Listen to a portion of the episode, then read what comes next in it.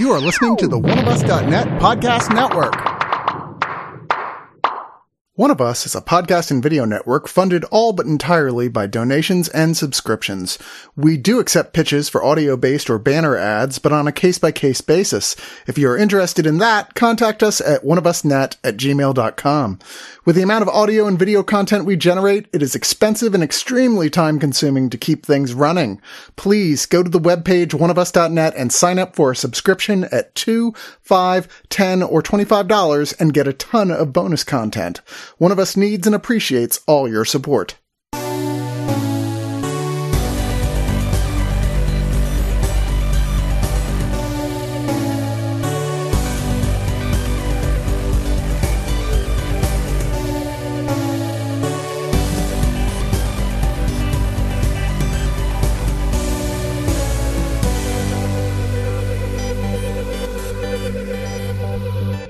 All right, we haven't done this in a while. Fuck it. Digital noise with your digital boys coming back with that digital noise. Digital noise, boys. We're back. Everything you like with all those 90s, 80s, and 70s hits. Fuck the 2000s because Chris doesn't know anything beyond that. Uh, so this is uh, Sir Duke Wright Sulek here with Chris Cross Crocs. Uh, Crocs? Crocs? Eh, Cro- Cox? Sorry. No, It's been please. okay, look, I can deal with you like using the cross middle name thing that Oh, never I'm gonna happened. continue Oh, to I know use you it, are. yeah. but Crocs? No, Sorry. That's where I'm going to stop you. Don't- you wear Crocs all the time, No, though, I've right? never even put my You foot look in a really pair of Crocs. cute in I don't Crocs. have a problem with anyone who chooses to wear them, but let's not get let's, let's, confused. let's be real here. like I may be in my 50s, but I'm still not wearing Crocs. You mean you're 150s? Uh, Shit, my lawyer just told me to stop saying. that. Crocs. I, my, my sister, she wears them. My nephew wears them. no, everybody I know who I works in a don't get kitchen it. wears them. It- they're really weird. They They are like now they're s- like sandals, but they're just like they they seem dumpier. They I now don't sell get it. mini Crocs as like like things you can attach to your Crocs to be like little like bits of like flair. Like you can staple on mini Crocs. Under so that's the series finale of Digital Noise don't because there's no hope in the world humanity. For humanity. well, folks, it's over.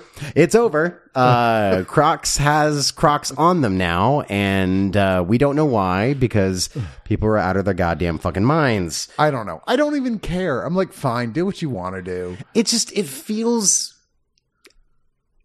out of any shoe that's out there a sandal i love sandals i, lo- I wear them all the I know, time that's As mu- all you wear. that's all i wear as much as i can but Thank crocs God with socks. but with crocs though it just seems like why does that seem fatter and lazier I don't know. It I just don't does. get it. It I- just does. it just does. I get people who work in a kitchen doing it. 100 percent understand it. Wait, But you know what's even more bullshit is that Crocs has like the little like you know lip like the little guard Yeah. thing for your ankle Yeah. so they don't slip off. Yeah. But no one ever wears that. oh, I They always they drop drop it down. drop it down so it's not even. yeah, so it's basically just wear a fucking sandal then.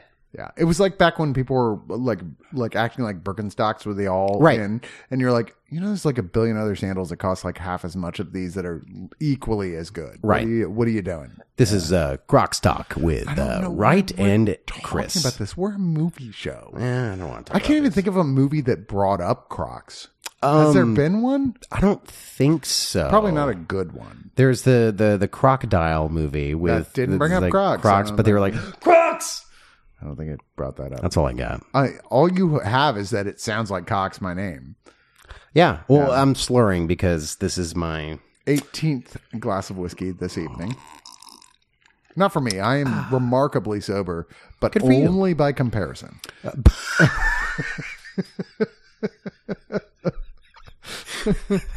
doctors recommend do not listen to digital noise while drinking. Uh, Oh, you can listen to it. oh, you could listen to it, but also you're like, oh, Dr. this makes Zuckerman, don't record digital noise. yeah. Well, I don't know. Here we are reviewing another stack, a huge stack, Big old stack. uh, Blu-rays that have come out for your home video enjoyment. You got that? What? Your your hair is a little wacky right now. Yeah, yeah, I'm And so, but also at the same time, you're like you're uh, like, are you struggling to get what this is for? I myself am confused. What are we here for? This is the Crocs review show, right? Shit, did I sign up for that? Oh no, what oh, did I man. do? Oh man, I'm probably only gonna get free Crocs for doing it. Hey, we can we can sell them I'm on, a the, Crocs. on the streets. I'm a Crocs influencer. I'm a Crocs man.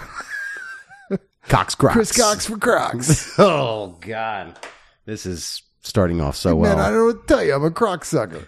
All right, and that's the series finale of Digital Noise right there. There's going to be a lot of series finale tonight.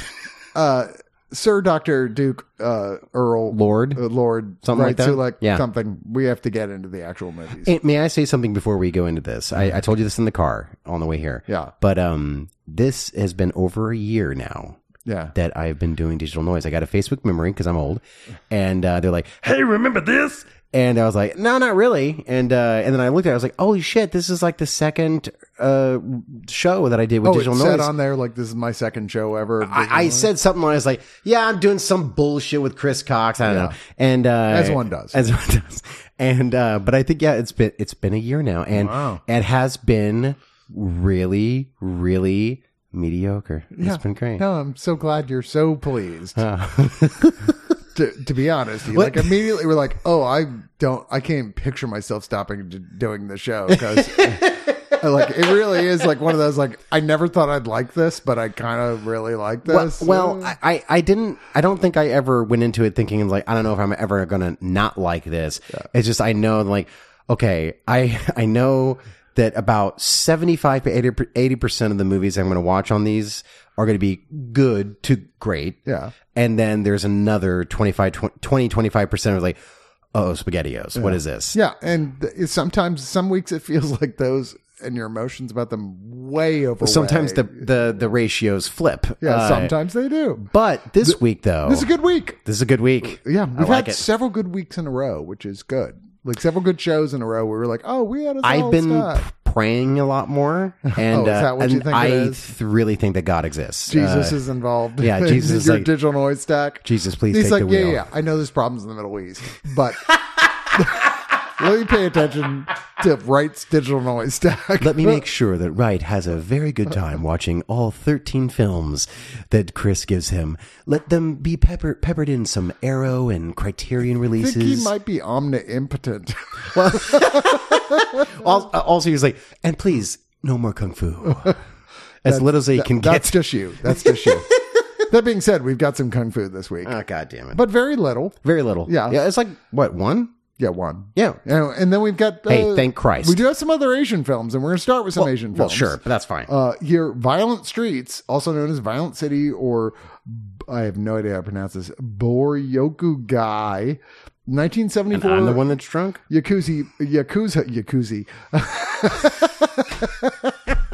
Yakuza movie directed by Hideo Gosha. Now, we talked in, I think, our last episode about a Hideo Gosha film, which was Samurai Wolf. Yes, those Uh, were good. One and two. Uh, The, the first one's better, yeah. Yeah, yeah, but they're both pretty good. And Yeah. we're like, oh, this is uh, kind of that lone wolf and cub more style Mm-hmm. thing where it's like bloodier, more performative. And I was like, oh, what is this guy's uh, take on Yakuza movies? And looking this movie up, I was like, oh, this is considered to be one of the real classics of Yakuza cinema. Yeah. And for- one of the reasons is like, all right, so there's the take it more seriously Yakuza films. There's lots of them. Like, there's the more dramatic, like character based. And then there's the stuff that's like, blood. Th- this seems like a good combination of both of those. Yeah. Because it it I could definitely see it's like, oh Quentin Tarantino is definitely seeing this. Uh Oh, no question. Yeah, because there's there are plenty of moments where he's like taking not necessarily direct shots or like instances, but it's like definitely inspired by these because it is more of a character study about this ex like, yakuza guy. Yeah, Igawa, played by Noburo Ando, who is a retired yakuza. who is if if Quentin Tarantino directed this movie, it would be Robert Forrester. Yeah, of course. Yeah. Well, I mean, would have. would have been. And it's like, yeah, yeah, Wait, totally. he'd be playing a retired yakuza underboss. Uh, he would be, uh, That'd be playing difficult. a, like a you know a mafia guy Okay, if it fair was enough. making it like America Same kind of shit. thing, yeah. Same thing, but like you could see it's like oh wait that's he's a slightly older actor like yeah I can see this Yeah, who's like, okay, I I did my time. I did all everything they wanted. I was a badass, the deeply respected, and my reward was getting this nightclub. Mm-hmm. And then he just wants to live that life of being a civilian, running this club. And then the criminal underworld he belonged to comes back and goes, "Yeah, we're gonna need that club back." Yeah. No takesy backsies in the Yakuza world. Yeah, uh, they're like, "We just need you. uh, Of course, we're gonna give you money for it and everything, but we need you to do this. We need this club back." And uh, And he's like, "F- fuck that. No, I don't want that. Um, and uh, m- meanwhile, some former associates have been released in prison. They're like, maybe you should get back into the yakuza again. Like, you, you know, you'd be like, like the yakuza, the leader here is kind of weak. I think you could take it over. And he's like, I don't want to be back in the yakuza again. Well, guess what? Uh, he's gonna be forced to pick up his guns and get back into the fight again Yeah. one way or the other whether or not it's to get back in or just to keep them off his back he's gonna have to and what end, you end up with is a deeply bloody action film Yeah. that is a lot of fun to watch I, I wonder with the with films like this where it, it's it's because this is not necessarily well. I mean, for, I guess for the time, it's um you know or- definitely original, but the the idea that someone's out of the mob or whatever or the mafia and they're like they they have it safe like like sexy beast Yeah. and as soon oh man i forgot about six oh my how could you forget such a great movie. um, but as soon as someone comes back from your past, like, hey, we need something. I, I don't know how there's not been a movie just yet where they have should to just be called hey we need something well that, but the the character doesn't realize that it's it's always the same thing too. Like uh, I'm going to say no, and they're going to totally understand. And like Yeah. it's like that every time where like they should acknowledge at some point, at least na- in present day now, they're like I'm fucked. Like this is I, this is not an option. Because Yeah. just like how the mafia and the yakuza already always was, like you were told whatever you were told to do, you had to do it with without you know uh any regard to your livelihood is like you just have to fucking do it Yeah. and so it's like with this it's like of course he's fucked like, he has to do this I love there's like I, I described this in a way it seems relatively simple, but there's actually lots of twists in this film. Yeah. And the lead actor, he was an actual member of the Yakuza. He was an actual boss in the Yakuza before What? he retired to act. Yeah. what Yeah. He was a really a part of that world. holy shit yeah Yeah. he was great he Oh, was like yeah. a robert forrester of his time uh Didn't see that coming. No, uh, yeah, man, he, man, hi- his like the way how stoic he was. It just, man, I'm I'm actually kind of shocked now. I don't know what else to say about it because like uh, the fact that he was an old yakuza member or boss or whatever, uh, it makes a lot of sense and. Uh, that's a really inspired casting. It's now just like, holy shit! Then, so everything he was doing was like for realsies. Like, How did he? How did he do that? That's crazy. Yeah. That's But like here we City are. of God shit. Yeah. It's kind of cool. That's really cool. And he was a well-known actor at this point of his Wow. career as well. Like he went in and everyone was like, "Yeah, you're really good at what you do," and, and appeared in a lot of good stuff. But this is generally considered the apex of his career. I Yeah, think, yeah. in many ways. And in fact, this uh, director, like he made at least three other yakuza films that are very highly thought of. But I feel like over time, this has become the most beloved one of the, his Mm-hmm. career because it's just bloodiest, weirdest, most twistiest. It's just fun Yeah. it, it- it's there are a lot of these type yakuza films are like long periods of dialogue and it's not really of uh, it's like uh, but what's our relationship to the thing and i'm worried about honor this one's just like let's just go kill a bunch of people you, you know, and this might be a totally unfair comparison, but I just thought of this. I was actually thinking about this during the watching the movie because he he owns a nightclub, and it felt very like, what if like Scorsese did a yakuza film but was remaking Casablanca? And- how would that work I, well, uh, so I'm violent trying to streets see the exists. connection between well, those because two like he things. he's trying not to be involved with whatever the hell's going on, just like uh, the whatever the stupid ass face was. I forget the lead actor in Casablanca. Humphrey Bogart? Hu- Humphrey Bogart. There you go. Seriously? And uh, so I, eighteen drinks. yeah you're right i'm barely tolerating it Um, at this point but like, it, it felt a little like that where he was like kind of put upon and didn't Yeah. want to be involved with this stuff and but i like the, the the other thing about this movie is the atmosphere Yeah. which is really well done Yeah. and uh and just, you know all the characters are great and, and i i thought that the the uh the end of this one is the one in like the barn or something like that right uh What? this is the one with the bar- like well not, like not necessarily a barn but it's like the um the feed uh that like the his the, the guy that's his arch nemesis or whatever. It's like you pick uh, whatever hand. Uh, Insert Ron Howard's voice here. And this was the point we realized Wright had gone completely insane. is this not that movie? Which one is? No, I this? don't know. Maybe it is. Anyway, we need to move on. All though. right, well, this is a good movie. It's There are fine. some bonus features here, including a 16-page booklet with a new essay by Japanese film expert Mark Schilling. There's a tattooed director Hideo Gosha featurette with Tomo Gosha, a night about 20 minutes with the director's daughter talking about this movie and his personal life, uh, which also talks about his elaborate body tattoo, which apparently took over six months to uh, put on him. Uh, Wait, what? yeah, a street that can't be beat. Video essay by Tokyo Scope au- author Patrick, Patrick Ma- M- Macias, uh, the author discussing uh, the film's main stars and the director's style, and then a bunch of tra- various versions of the trailers, including uh, trailers for Samurai Wolf, which of course you know, No, right, because, right, uh, right. like this is a companion piece basically. Yeah. But uh, we do have another Yakuza film to talk about here, which is Yakuza Graveyard, and. You the next remember film, it, you uh, remember it better is- than I do. I okay, okay. Hold on one second. This, so this movie is about Yakuza yakuza, and, and a graveyard. there's a graveyard in it for sure. no, this I, one. Uh, no, I mean, like, all it's right. it's it's the uh, look, this is uh, by one of the greatest Yakuza directors, Kinji Fukasaku, who did uh, Battles Without Hon- Honor and Humanity uh, series, which is generally held up as being like, okay, this is like the Akira The top Kurosawa tier, of yeah. like Yakuza films, and I've seen those and I like those. I like Violent Streets better. I'm sorry. I'm sorry. I like grittier, grosser stuff. Are I you don't know. What to tell you. apologizing to, me. I don't, I don't care. Uh, this film was named number 17 on 25 Best Yakuza Films by Complex Magazine. Uh, and uh, you know what? It's okay. This one fo- Ah. focuses on a police investigator who's all about taking care of the Yaku- dealing with the Yakuza, but he's like, A- any way possible. he's a douchebag. He's like a He's a dick, douchebag. bad cop who's Yeah. like, I don't care what the rules say. I'm going to do this my way.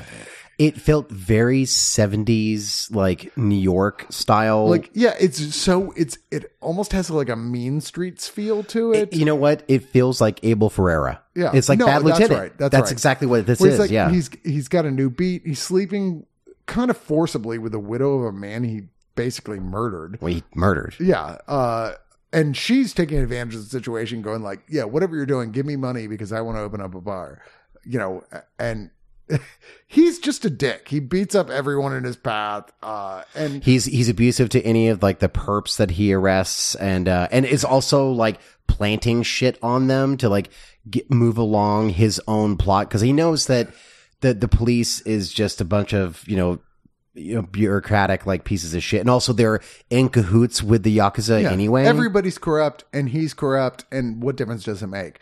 And he's like finds himself taking deals with the Yakuza family because he realizes I need to actually get the money for this girl to get her the money she wants for this thing. yeah, And guess what? Everything goes terribly wrong and he gets tied into this Yeah. thing to the point where him being a cop is wildly irrelevant anymore. it's it, yeah it, it goes off the rails and i i really i liked it a lot i i uh, it, it fe- you know what it felt like it felt like paul schrader writing a movie for abel ferrara it was like god damn this is fucked Uh, like it, it's there's no really you know good person in the No, film no. and uh but i thought that the lead actor was super fascinating to to watch this like just grappling with his morals because he knows that there is a right thing to do but he's doing all the wrong things to get to that right outcome and uh and it's so fucked it's like it's it's one of those movies that i think i've talked about before where it's like it's like wow everyone's doomed it's a doomed genre Yeah. it's like there's there's no way getting out of this but like at least i can take down the assholes that are worse than me he actually won an award for his performance in 1976 when this came out. yeah yeah in Japan. Uh, he was originally supposed to be the star of the same director's Battles of, uh, Without Honor and Humanity, but he was ill and was not able to appear in it, so he was replaced. Uh, but he was apparently best known for a long running television role uh, on a detective series uh, called Saibu Kaisatsu. I don't know. okay I'm just saying. Uh, good yeah. Um, Cool. But uh, he, he was a he's one of those people you're like he's our he's their Timothy Olyphant, right? You're like Sure. Why aren't you bigger? but we love the stuff you've done. Yeah. Right. Yeah. And there's there's so many things in this film that it reminds me of other uh, American made movies that because this was like what 1970 76, yeah. and uh, I, I could see a lot of the like inspirations. It- it's same thing with uh, Yakuza or Violent Streets. Uh, It's like I I see where people saw these films and like no one will know what these movies are. It's Yeah. fine until digital noise. Uh, So here we are. Here we It's are. Reintroducing it to the world. right. But I dug this honestly a lot more than Violent Streets. See, I'm the other way. I like Yeah. Violent Streets a lot more. Yeah. I- I- I I- liked this one a lot, but I thought Violent Streets was like that perfect, like just like we said about Samurai Wolf. It was like you don't usually see this type of yakuza Sure, film, sure. the way film like this, Yeah, and this right. one feels like still more of the stuff I expect from a yakuza film, except maybe a little better than most of them. I, right, and uh, and but with this one though, I I liked how transgressive it ended up getting, and uh, mainly with again the main character, where how like he was like devolving over time. It's so dark. It's very dark, like the way that it goes. It like it really doesn't hold back to a lot of different things, for like you know, just getting into like drug use and him just not giving a shit about n- anything. It's like watching Joe Pesci's character from Goodfellas, just like just a movie about him. You're like, fuck, uh, and- but not as terrible. I feel like I faded away from this a little bit in terms of my appreciation uh, for it because of just having seen. I, uh, we talked about it last time the Criterion one of uh, Branded to Kill. I think you were on that. I was one, not right? Uh, on that one. You're not. That was with John Golson. where it's Whatever, I like- don't care about this It's now. like David Lynch made a yakuza film, but in Sure. the fucking sixties, right, and it's like so bizarre, but it's still like faded yakuza assassin guy dealing with stuff and like his whole thing like he's super addic- addicted and i mean like heroin addicted to like the smell of rice cooking like this weird shit like that going on and you're like this is so different and odd i Yeah. kinda love this and this is like it's different and odd but like i watched this after that and went like eh. I get it. I, it doesn't. It doesn't go too weird for what it. I guess you were expecting, maybe. Yeah, no, I after that I was like wanting more like Branded to Kill, and I don't Right. think there is anything else like Branded to Kill. Sure. Which is a film I will be returning to again and again now that I've finally seen it. I was like, there is no movie on earth that exists like that movie. Yeah. Uh, which apparently was like like directors like Jim Jarmusch and people like that have called it one of the most influential films on their career of all time. Uh, I, Like, I could see like a of lot of course these. I didn't give it to you on your show because you would have been like, meh. What? I oh, think sorry. No, no. God damn it. Yeah, I I think that um there's a lot of things you could take from these yakuza movies uh that again like I was saying earlier is you can see where these American filmmakers who do these the crime genre so well Yeah. like I you you're very well versed in this stuff cuz a lot of these things like they've already touched on this and now just like the American filmmakers they just you know give it more heightened uh and and flesh it out a little bit more Yeah. yeah. Uh, so there are some bonus features here uh, of Wolves of Men, about 14 and a half minutes, interview with the director. Uh, uh, uh, direct, I'm sorry, Kazuya Shiriashi, who discusses the director of this film. Uh, Kinji Fukasaku's influence on Kazuka, uh, Kazuya. Shi- Man, it's hard being a white person. Uh, the Kaz- it's the Kaz- Kazuya Shiriashi's Blood of Wolves, uh, a Easter egg, I guess. I kind of I almost wanted like can I anytime it's like all the foreign films Maybe I, can can just tr- hand it off. hand it off to you. me Yeah. I can do this And then The Rage and the Passion for 12 minutes. The There visual, you visual go. essay uh, co- uh, looking at the collaborations uh, between the actor and the director. Um, wow. I'm so sorry for being like no it's like this every single time So it's like incredibly "Kako- competent at kaba." this. anytime it's like French or Japanese like oh here's Chris Oh my god! I'm just gonna fuck it up all over the place. Oh, but God help me if it's like Polish or something. I'll be hey like, I'll I I'll be don't right there even with the man Know what that accent mark means? I don't know like there's a lot of J's and W's Sometimes it's like a mark you've never even seen before. well, it's You're like a little "What squiggly is thing that?" it's like well I saw one that was just like a Pokemon over an O, and I was like, "What am I supposed to do?" Pika Ski Pikachu Kiski anyway, uh, our last film of our beginning of Asian series, uh, despite the fact one of our films tonight is Ronin, which is despite the, the It's title not. an Asian film, Yeah. is Warriors 2, Hong Kong martial arts film written and directed by Sammo Hung, who also co stars in the film. Uh, you know, look, here's the thing about Warriors 2. Is though- there a Warriors one? No, there is not. It's uh, Warriors two because there's two Warriors. Okay, I'm Yeah. done with this. I don't want to Um, talk about this anymore. The Wing Chun style is one of the most used styles in Hong Kong martial arts film, Uh huh. and yet most of it is deeply inaccurate, and it's a real style. Mhm. This film is held up because it's considered to be one of the most accurate to the real Wing Chun style in martial arts. So, like, if you're studying Wing Chun, they'll probably show you this movie. Hmm. Like, like, oh, they're actually doing real Wing Chun Until they martial get arts. into the praying mantis and uh, Yeah. and doing Michael Jackson moves where they're just like hovering over the ground and like. "Nah, nah, nah, nah, nah, nah." I mean, this is another very typical plot. You know, like you, Mr. Wait, Sam. this this was like the same fucking thing from uh, the the two con there's men so with the, many. the master. no, there's so many. It's Uh, Jesus all, Christ! It's there. it all comes down to how well they're shot and how good the martial arts are. And, And it's this is- good. this It's- is one that I was like, it's fine, It's fine, but it it's does fine. feel very like I'm watching this. And I don't even know. Look, are we even? I'm not sure it's worthwhile to describe the plot to you on this one because, like, Because have you seen any there's of these other movies? Kind of a it's the plot. exact same goddamn thing. kind of a plot is like like a a, a This guy who's the master of Ring Chung, like uh i- his lead student uh like convinces him to teach kung fu to this person who i- is like a sort of a criminal sort of like hiding out uh who had previously heard a b- local businessman and several of his men plotting to take over the town by killing the head of the town Yeah. but they made a mistake by being overheard by somebody who was in on that conspiracy and yada yada yada. You know, you- I'm sorry. Like you know exactly what happens after that. you yada yada I did. I did- I, too? I did yada yada yada Warriors too. And the martial arts are fine, but it's very. This is one of the most performative, like here's how this works type thing films I've ever seen. And I get why people who are like actual martial arts practi- practitioners would be like, but it's important because of that. yeah, but 'cause they're it's just- not one of the more interesting no, films of this period. it's not. And and I'm rubbing my frown because this is aggravating. This took me two nights to watch because like the first night I tried to watch it, it was like 15, 20 minutes in. Best sleep I ever had in my life. Then Oh, wow. I watched it again. I was like, oh, I feel nappy. Uh, and so He's still asleep. I'm still asleep. Uh, so You take the blue pill. here's the thing with Sammo Hung. Uh, It's not Sam Hong's fault. It's the, but here's the okay. Wait, hold on one second. I I'm I going to show you some of the later once he was a real star and the three brothers came in where you're like, "Oh, okay. Oh, he's sure. actually got gr- he's hey, great." I I watched that one where he plays a, a mental uh uh the oh the- my the- god, don't even come back oh to that's the best uh, one. Fighting on the bus with That- my brother. Yeah.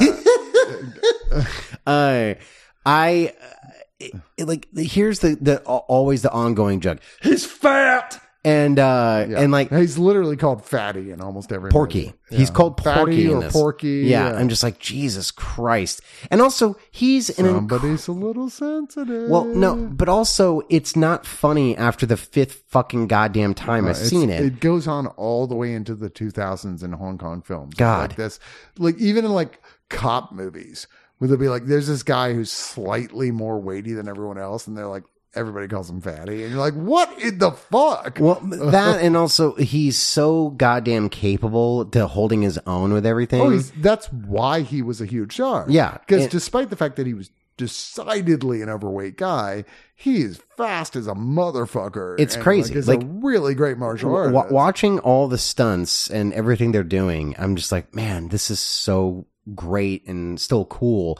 It's just, it's really the, the movie drags a whole lot because c- compared to all the other films that we've seen over the last like I don't know three or four episodes we've done of this, at least with me. Fuck you, John Golson, and uh, and so uh, with with these this this one in particular was really wants to focus on like we want to show you how we train them. I'm like, oh man. And like they have extensive sequences Yeah. where the master is showing the, the, the budding pupil how to do shit. And it's like, I don't fucking Oh, care. you're right. There's a It's- lot of that. in there. It's really fucking boring. And then when it finally kicks into gear, it's the last goddamn 15 minutes. No, you're right. I was not a crazy fan of this one. No. I'm just like, I want this to be good, and yet here we are. God. It's fully watchable if you like these films and you haven't been watching one after another for the last year, like Bright and I have.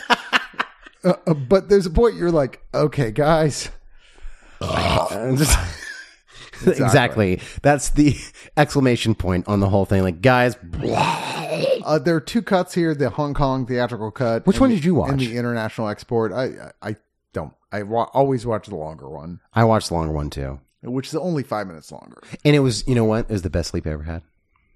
Oh God. The last 10 minutes, ooh. There's two Slumber commentary Land. tracks and a 45 minute The Way of the Warrior, The Making of, which is the archival piece from 2005, which actually got to interview most of the stars from this who had to be pretty old, most of them by this point, you know. It's like- Sammo Hung, I think, is in his 70s at this point. I'm not even Is sure. he dead? No. He's alive? Yeah. He's Wow. about the same age as Jackie Chan. I was about to say, he's about the same age Plus, as me. like, I'm like, like dis- whoa. despite his like being a little more weighty, I mean, he's an incredible athlete. well, no, he's he's so So presumably he eats super healthy. and Yeah, I- whatever. I he's don't- just he's just an ectomorph. Yeah, I, I don't understand like how he he does things because he's so like I'm assuming incredibly fit and strong, and then limber and Neither one of us understand what those people's lives. I, are I like. don't, I don't get it because, but at the same time though, it's like when he's playing like, I guess an overweight person, it's like, how, what are you doing? Are you just eating dumplings and then just doing this all the time? And like, h- how do you maintain it? Like, how do you not burn those calories while you're doing all this? And you're like, oh fuck, I just Why is lost the 50 guy's- pounds. Guy's just like, all right, I did it. Give him my my donut. like, Fucking like, like they just set him like the Homer in the Simpsons in Hell episode of like the do- hum hum hum. I don't understand.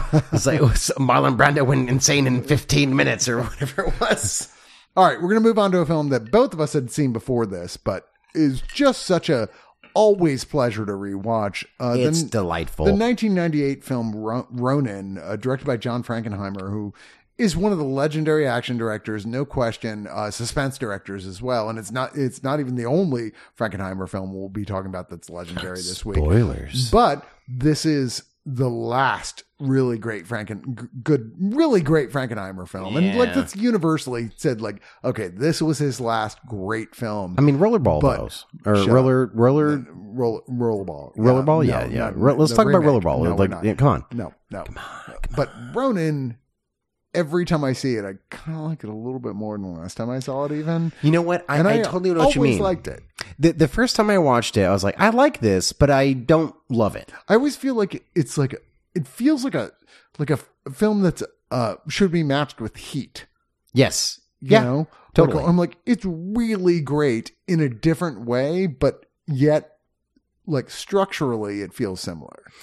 It it feels similar, uh, mainly with Robert De Niro, of course, but like, um, I th- And David Mamet being one of the two writers, on it, right. Uh, Damn. it- It's who It's since has sh- turned into a conservative prick, Uh, but he's you a know, piece of back shit, in the yeah. day he was fine. I- I love his writing. Um, but um, it's uh, I think that uh, why people, well, maybe why we don't like it as much, like let's say as Heat, or like if you because you think about it that way, um, is because some of the characters are not fleshed out enough. But like they're they're they're fine, like they're kind of filler characters, like the driver character. But I kind of like that about I, it. but see, here's the thing. I like that too.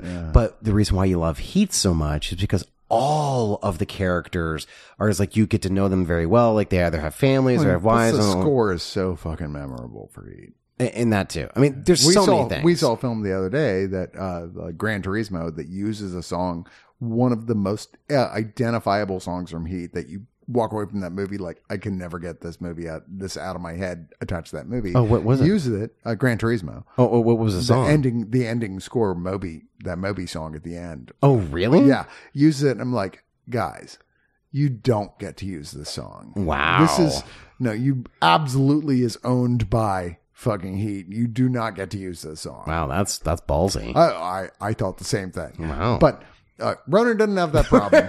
Now, Ronan it's- doesn't have any terribly memorable score pieces per se. It's fine. yeah. But what it does have is, to date, the best super realistic car chase scenes I think has, have ever been filmed. Yeah. Yeah. Yeah, like, Yeah. I mean, there's more stylish and big and fancy car chase sequences, But it- it's but all- one that feels totally realistic Yeah. and yet is edge of your seat. and it's it's very matter of fact. It, it feels reminiscent of French Connection. Oh, where it's yeah. just like oh my god, like it's on the hood. It's just like there. It, you you see all the the twists and turns. And the thing is, like they're not like Fast and the Furiously uh, going throughout all of uh, wherever the hell they are. And uh, No, it looks like they really make you feel like this is hard to do this. Yeah, which and- you never see in these type of things. They're always like effortless, and here you're like they got thing like you watch Robert De Niro driving this car, and he's like, You, yeah, you forget that like He's there's like the give, wheel shaking yeah, and, and, like, like, you- you, have to like pull the the the uh, brake uh, to like get the actual those drift. spins and Yeah, do stuff, yeah. the spin, but like they're nothing like ridiculous where they're gonna do a 360 and then like put their hand out and like you know you know pull the trigger and like do do do do do, like it's slow mo and shit. This is all like no, I need to get from point A to point B, and this is the best way to do it. And uh, yeah, it's, it's, a it's a plot is about a bunch of former special operatives that have been brought together by IRA question mark Maybe? people. Uh, you know, right off the bat, you're like, oh, they're Irish, so I'm thinking. Oh, this also begins our double crossing. Uh, Oh yeah, the beginning of the double cross, uh, uh, double cross Cox Cox. Yeah, Uh, uh, double cross Cox series of the show. Yeah. because Uh, there's a lot of that going on here. But like, yeah, a really twisty plot thing going on. But the plot is not the main attraction. It is No. the the performances are great. I mean, you've got De Niro, Jean Reno, who have like the total like, come on guys, kiss. Like uh, man, like, uh, they have a thing going great on here. bromance. Like yeah, great it's, bromance. It's it's it was really great to see that because uh, I remember seeing uh, recently again like Mission Impossible One and like I, there's nothing worse than seeing Jean Reno as a bad guy. I'm like, no, no stop. like stop he's it. such a likable. He's so person. good, I just and- want to like him. Yeah, and like the fact that he was buddied up with Robert De Niro, and they never really divulge that much information about like who they are personally, but they just like get each other immediately, and like, god damn it, that's awesome. De Niro also has like starts to form a relationship with Natasha Mc- McElhone as Deidre, Deidre, who is the IRA operative in question. My who name's set this Deidre. whole thing up, and you're like, you guys are kind of cute together, to be honest. Uh, you know, It's- and you've it's- got Stellan Skarsgård, you've got Sean Bean, you got Jonathan Price. who Jonathan Price is doing his damnedest at an Irish accent, and for an Englishman, It who- kinda works. It kind of works. I was like, why do you suck the most at this? This is just a great, great movie. It's so much fun. It's, awesome. It, it- was such a bl- and watching it in 4K, I was Yeah. like, "Holy shit!" Oh, it's a nice upgrade by Kino Lorber to, Yeah. to 4K, no question about it.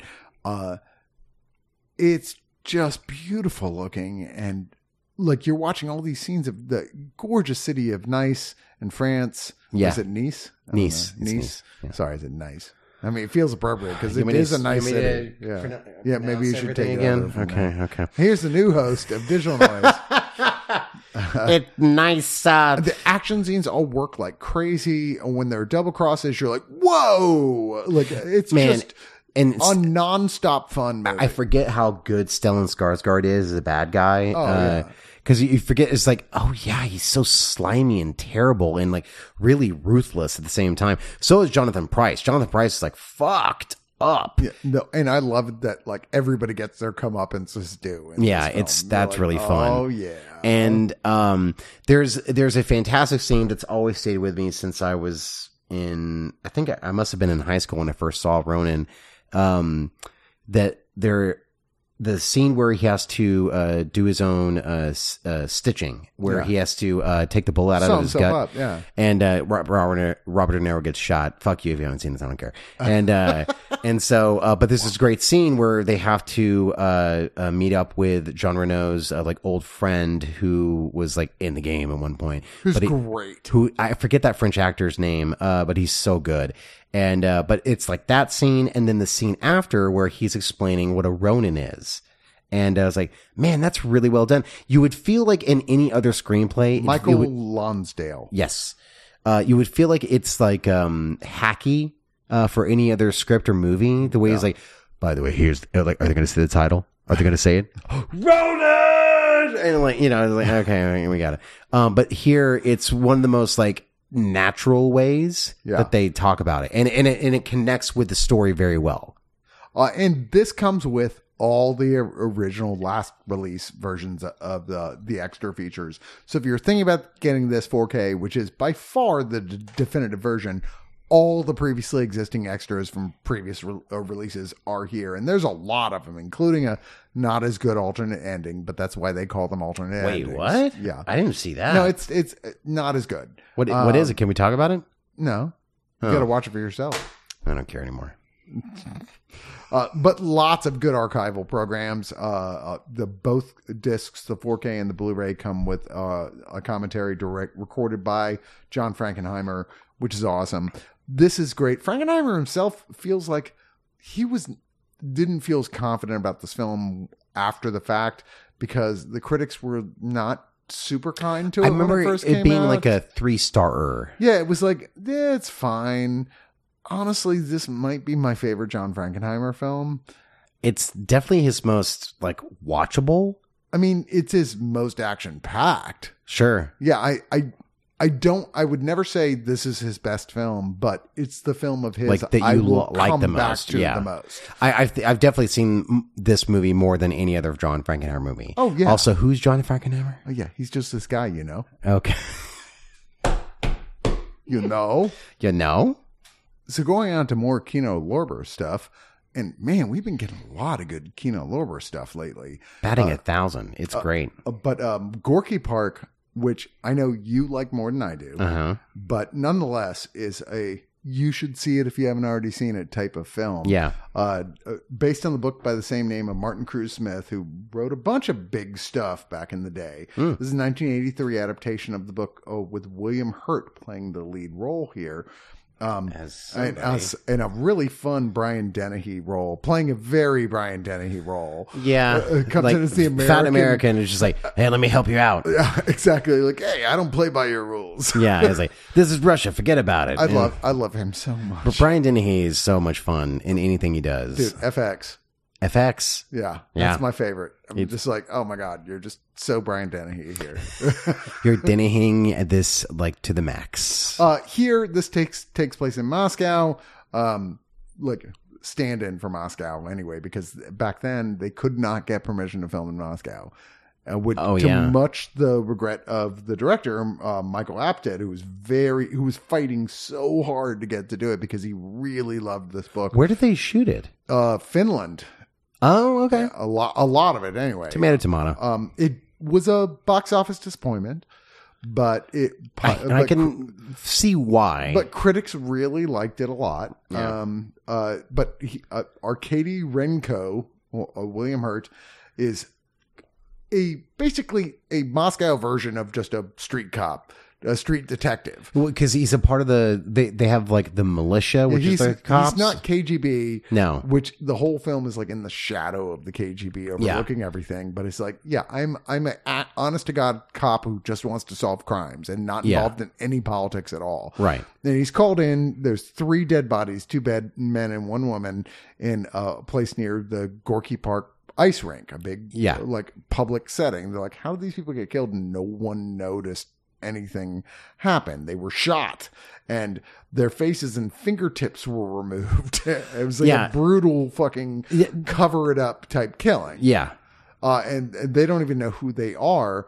Uh, and he's like, w- w- goes to the KGB and goes, maybe this is more your sort of thing, like here. And they're like, no, It's like, we're, no, we're, you should take it. we're not interested in this. You should And- take it, Ringo. and it, it largely it's because like he's not going to figure any of this shit out, so we're not worried about it. And like, Yeah. obviously the KGB is involved on some level, In s- some way, yeah. And it's just like a a- it's a police investigative murder mystery uh, type film that has a sexual element to it, where he gets uh, really attracted and has sex with one of the people who was involved in the whole crime. Yeah. as you do, uh, who is very beautiful, by the way. She's in Tombstone. She is uh, Doc Holliday's uh, love interest in Tombstone. Really, Yeah. I I did not was like, realize. I that. knew you weren't wearing a bustle.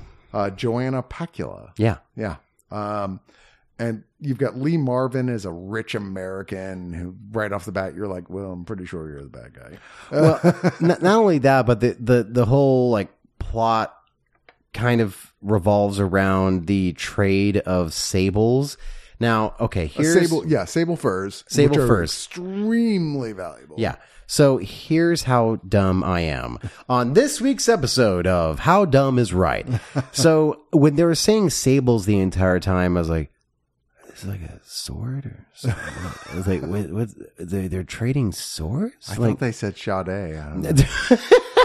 I I really didn't know what the fuck a sable was, and then Okay. Uh-huh. and then when they finally showed it, it was like that rat. Uh, it's it's a ferret. I I don't get the fur thing. I never have. I, I don't get the fur thing, but I was just like, oh, what? No, they're to this day worth a huge amount. tons of money. And like the way they were explaining is like it's worth like hundreds and thousands of dollars Yeah. uh, for just like, you know, a few. Yeah. And uh, I was like, oh, wow, this is dumb. And uh, but- I mean, but also, I guess enough to kill people Yeah, because, you know, I it's mean, the value. You buy into it in the sense of like that's a fact, and Yeah. there's people willing to kill lots of people for this. Right, right. Yeah. But uh, like the the film uh, Gorky Park, here's why I, I here's my uh, uh, theory why it didn't do well.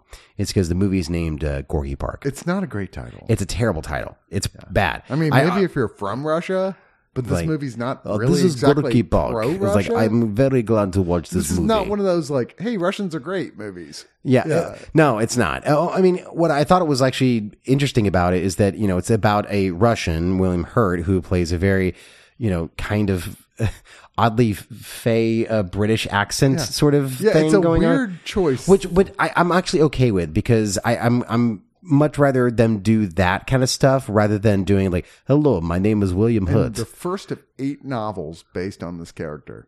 what? Yeah, there's seven more books about this character. I would not mind uh, reading. Well, none of Just those saying. really, Just but um, uh, what what? That's the first thing I think that um that killed it.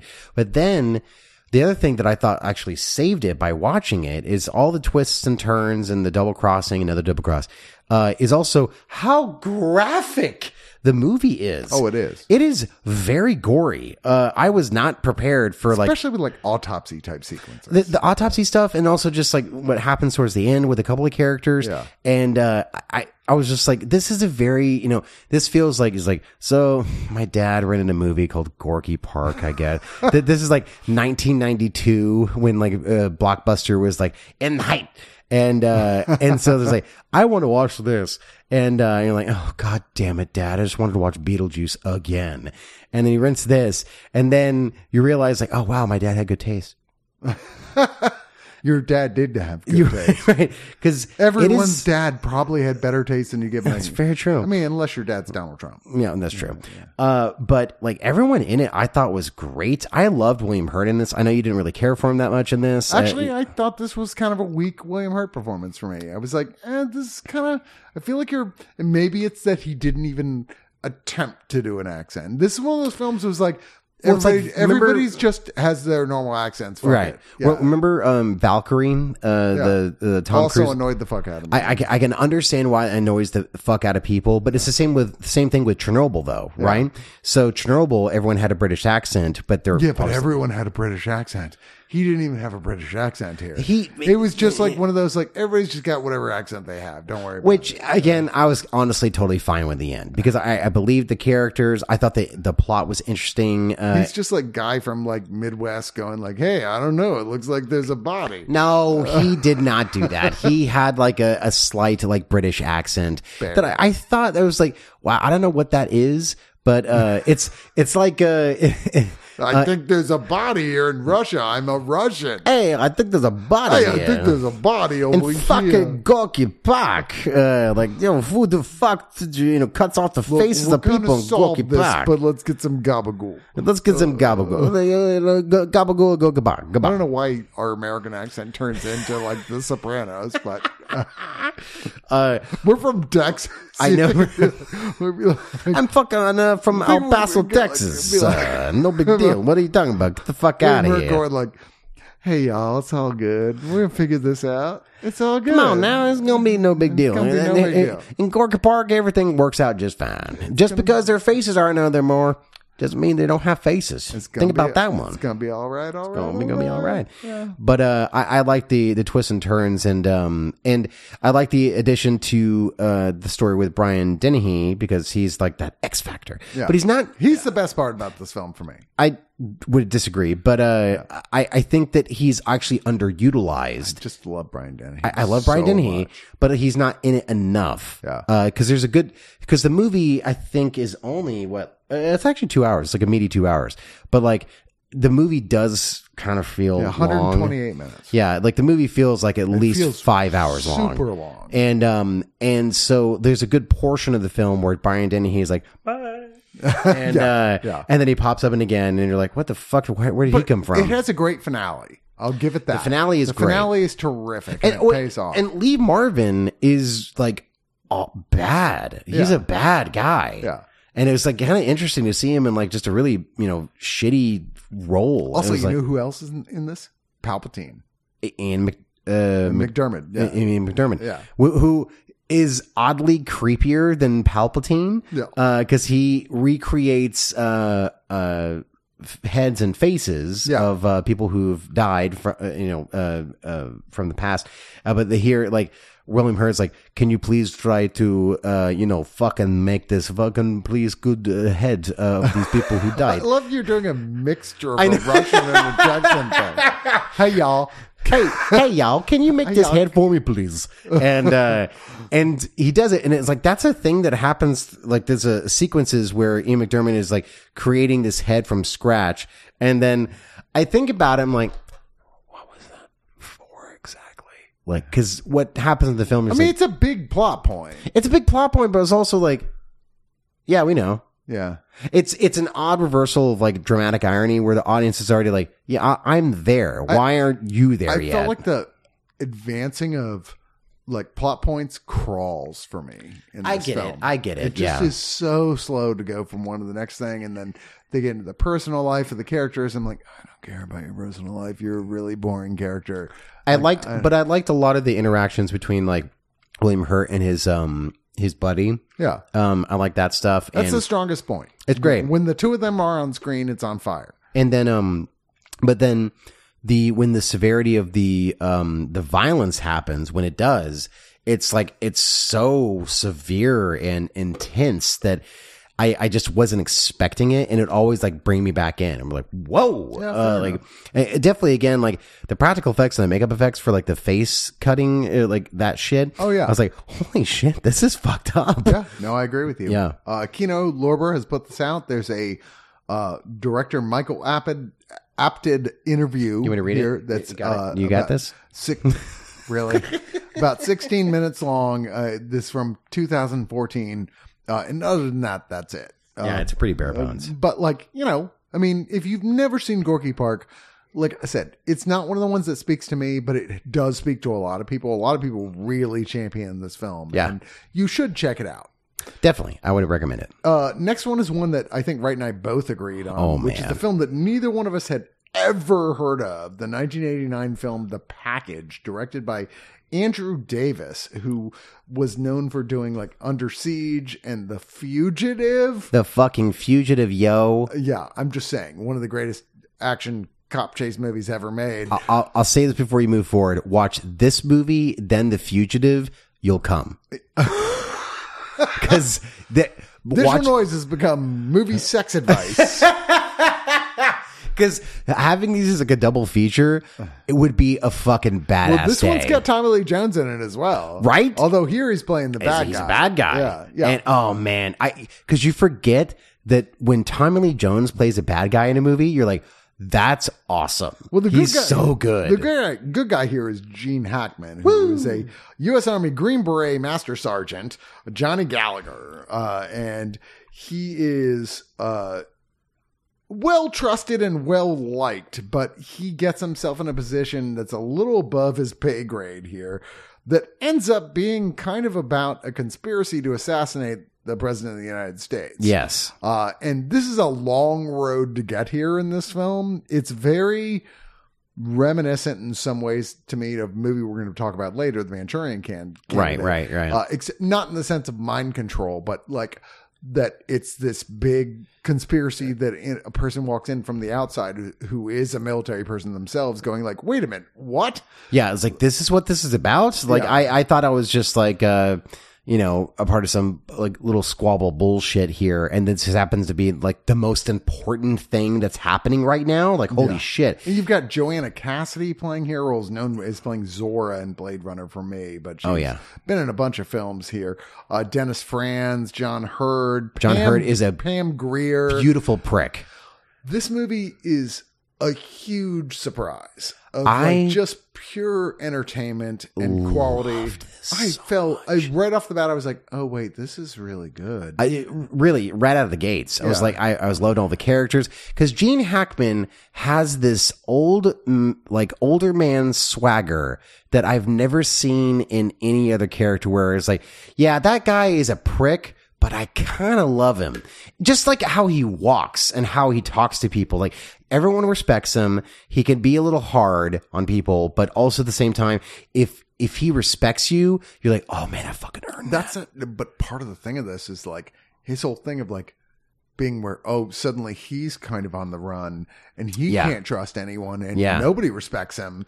Like we know from the get go he's a great fucking guy He's a good guy. Yeah. and and like he wants to do the right thing no matter what and him like that's just it.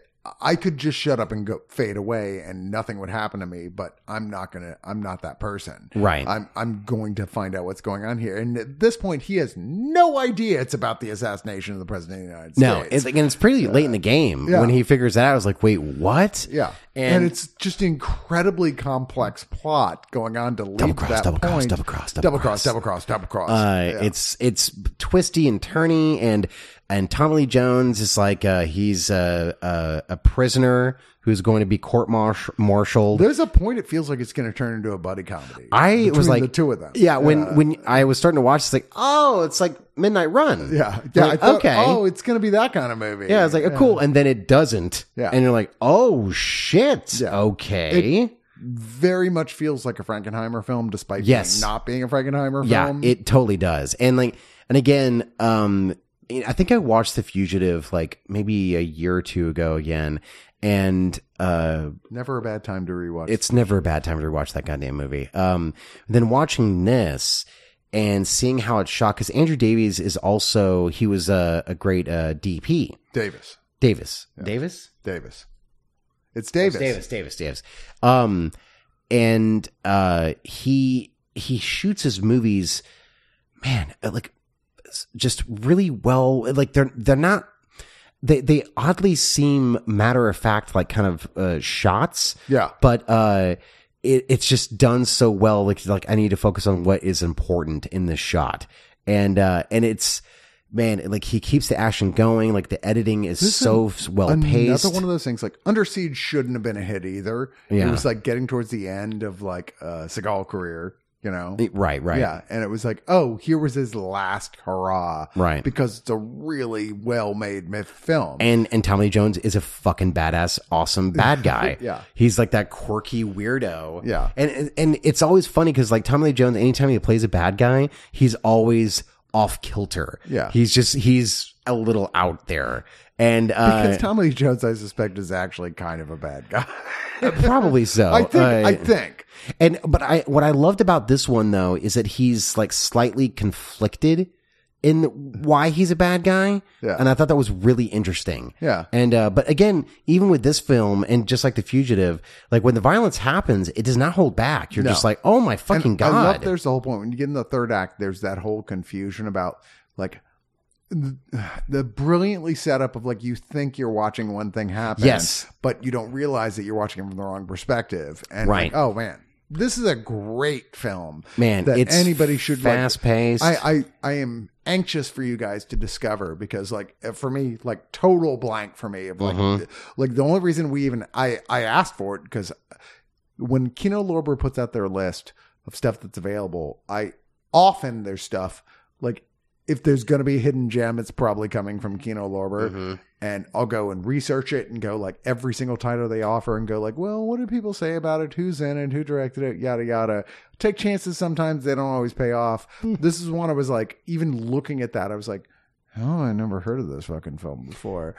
And that boy, this was a payoff hidden gem of a film. It's it's really great. Uh, the the picture though uh, on the front of the it's not great artwork. uh, Gene Hackman looks like sweet and coy. Uh, he's like I, I'm, I look at it, I'm like, is that even Gene Hackman? I, it does not look like Gene because it's he Eminem as Gene Hackman. because Gene Hackman has always been just like a round head of a man. Yeah. and this where like the cover makes him look a little bit more like svelte. Yeah. and uh, but also he has like it feels like his he has no chin. Where it just, but even though he has a butt chin, It's it a- just goes from chin to neck. It's weird artificial artwork. it's really it does not look good. But Kino Lorber continue to uh, make really Keep great doing releases. what you're doing. Yeah. Uh, there is a brief intro with the uh, director welcoming people to seeing this. Oh, and Andrena Cassie. Oh wow. Yeah, a commentary with him and Joanna Cassidy, the the, the big female actress in this, and then And she's interview- great in this too. Oh, she's terrific in this. yeah, and she's she's not like uh uh you she's know not a femme relegated to like she's just not a like femme fatale. and She's not a screaming Mimi. yeah she know. is just as Martin capable as everyone else in the She's film. great. It's like this is fucking awesome. and there's a six minute interview with her in particular. Uh, this is great. Really, really seek this out. Super knockout movie. uh, And we're to keep going to really great movies with uh, another Frankenheimer, the original Manchurian Candidate, double which cross, I double was cross, double cross, double so cross. happy you get your fin- you finally got to see this. You'd never seen this I- I- I- before. yeah. And it's a 1962 film that was deeply prescient uh, in many ways. I can only imagine at the time period. Yeah. like you're like, oh my god, really? Based on a 1959 novel, uh, one of the best, and there's few, but one decidedly one of the best or the best Frank Sinatra performances. I mean, The Man with the Golden Arm is the other one where you're like, Right. oh wow, terrific. But uh, Lawrence Harvey, who most people know it from Reservoir Dogs. Yeah, he's the boss who the the old white guy boss is like everybody wants to be Mister Mister Black. I can't have five guys who are all Mister Black. That's not Lawrence Harvey. Is it not? No. I think that's Lawrence Harvey. I guarantee there's no way that's Lawrence Harvey. no, you're right. It's not Lawrence Harvey. what are you talking about? I'm wrong. He hasn't been in like in a ton of things, quite honestly. Um, That's all right. Just cut this part out. I'm not. when I Uh, send this to you, just cut this part out. It's got Angela Lansbury, Janet Lee, Henry Silva. Everybody forgets how big of a star Henry Silva was. he was, and he can play any uh, ethnicity. Oh yeah, that's his whole thing. Yeah. he was like the rock of his time. I'm whatever you need to be. He was like, I can play Vietnamese, no big deal. Raymond Shaw, played by Lawrence Harvey, who is not uh, uh, the guy from Reservoir Dogs. Well, and also he's he's definitely not British. Yeah, 'Cause definitely not. I, I will say about this film is like, oh man, I, I didn't, I because I've never seen Lawrence Harvey in a movie before because I have not, you know, seen Reservoir Dogs. Uh, but uh, Man, you're not going to let this go, are you? uh, but Who am he- I thinking of? He, I have no idea. His name, he- like his name, might be like Lawrence or maybe Harvey, but it's not Lawrence Harvey. All right, fine, keep going. But uh, he he is trying his damnedest not to have his British accent uh, just like you know petering throughout. Lawrence Tierney. Ah, there it is. Um, so I thought I was being really cool uh, throughout watching this movie, and I was I was doing some research about this. Seems unlikely. Well, not as cool as you because you know I didn't know Lawrence Harvey was in uh, Reservoir Dogs, but um, oh my god, uh, but I didn't know that Lawrence Harvey's daughter, uh, Domino Harvey, What? you know who she is? No. Oh, okay, hold on one second. Are you making this Oh up? no no no, okay, I get to be cool now because I told feels this. like you're making up a thing. no, I so I told Eric this, and he was like, "Yeah, I know." I'm like, "Oh god damn it, I don't know. So Lawrence Harvey, his daughter, ended up becoming a bounty hunter called Domino Harvey, which the Wait, film that's the domino? Do- that Tom Tony uh, Scott directed a movie about her life starring Keira Knightley. That's Domino Harvey. this seems questionable. Nope, that's exactly what it is. I'm looking it up. And she OD'd, but you know, Well, who wouldn't in that right? situation? Uh, but yeah, uh, that's his daughter is Anyway- Domino Harvey. Anyway, back to this movie. that's good. All right, Mm. so the next movie. All right, is, so uh, uh, th- so he- we see Lawrence Harvey was captured by Soviet and Chinese soldiers during the Korean War. Was taken there. Uh, like he is released. He's awarded the Medal of Honor. There's a lot of like what was happening with all of this. There's a lot of flashback uh, and forth. Why does everyone have the same nightmare? It's like who is talking? Who is who is what's the situation here? There's a bit of confusion of like, is this a post thing or a during thing? And it's like as it becomes clear, you know, the Manchurian candidate in and of itself has become a catch all term in politics, even of just like somebody who has been manipulated to the point that like they don't even know what's real. they They're can't just- control what they're doing. they can't control what they're doing. Yeah. Yeah. And um and so it's you you at least know the plot if you you know just by osmosis through film is that he he and the rest of the his crew were brainwashed by the Soviets and the Chinese and um and for him specifically it's like just a a secret agent of theirs to take out um you know a military leader uh, or or just a leader of some kind, or just be an, their own personal assassin, but just on the other side of you know he's the, trained with like code words and stuff, and even his own mother being part of this plot. Angela played by Lansbury, Angela yeah. Lansbury. You were like, this is deeply. That's one of the things that makes this movie work the best. Yeah. it almost feels like a Hitchcockian type thing. It definitely because feels of that Hitchcockian, yeah. angle of it where you're like, wow, his own mother, who's just a, the uber bitch of uber bitches. yeah. Well, it, it, ha- it the reason why I think it also it feels like Hitchcockian is because it has like just like lilts of like Oedipus Rex sort of shit going on. yeah. You're like there's that going. there's like a on. slight more like sexual tension, o- oddly enough. There's a lot of like, like she has no interest in the success of communism. This is just a we will succeed here in America by doing this by making Yeah. this deal, and we don't give a fuck if it gives And 2 I'd- seconds more to yeah, success. and to I don't communism. care if it's like ruining your life, but for the greater good of what it's going to do for you in the long run. Honestly, right now it feels super fucking accurate. Oh yeah, totally. uh, but there, uh, we were talking about this before we recorded, but so the what I loved about this, I mean, I, I love the movie, but um, one of the- I think one of the best scenes I've ever seen, um, that eh, you know, eh, I guess either like you can attribute it to either interrogation or brainwashing scenes, which there's not too many brainwashing scenes out there in like films. No. but uh, but you can you know, it's akin to again like interrogation scenes.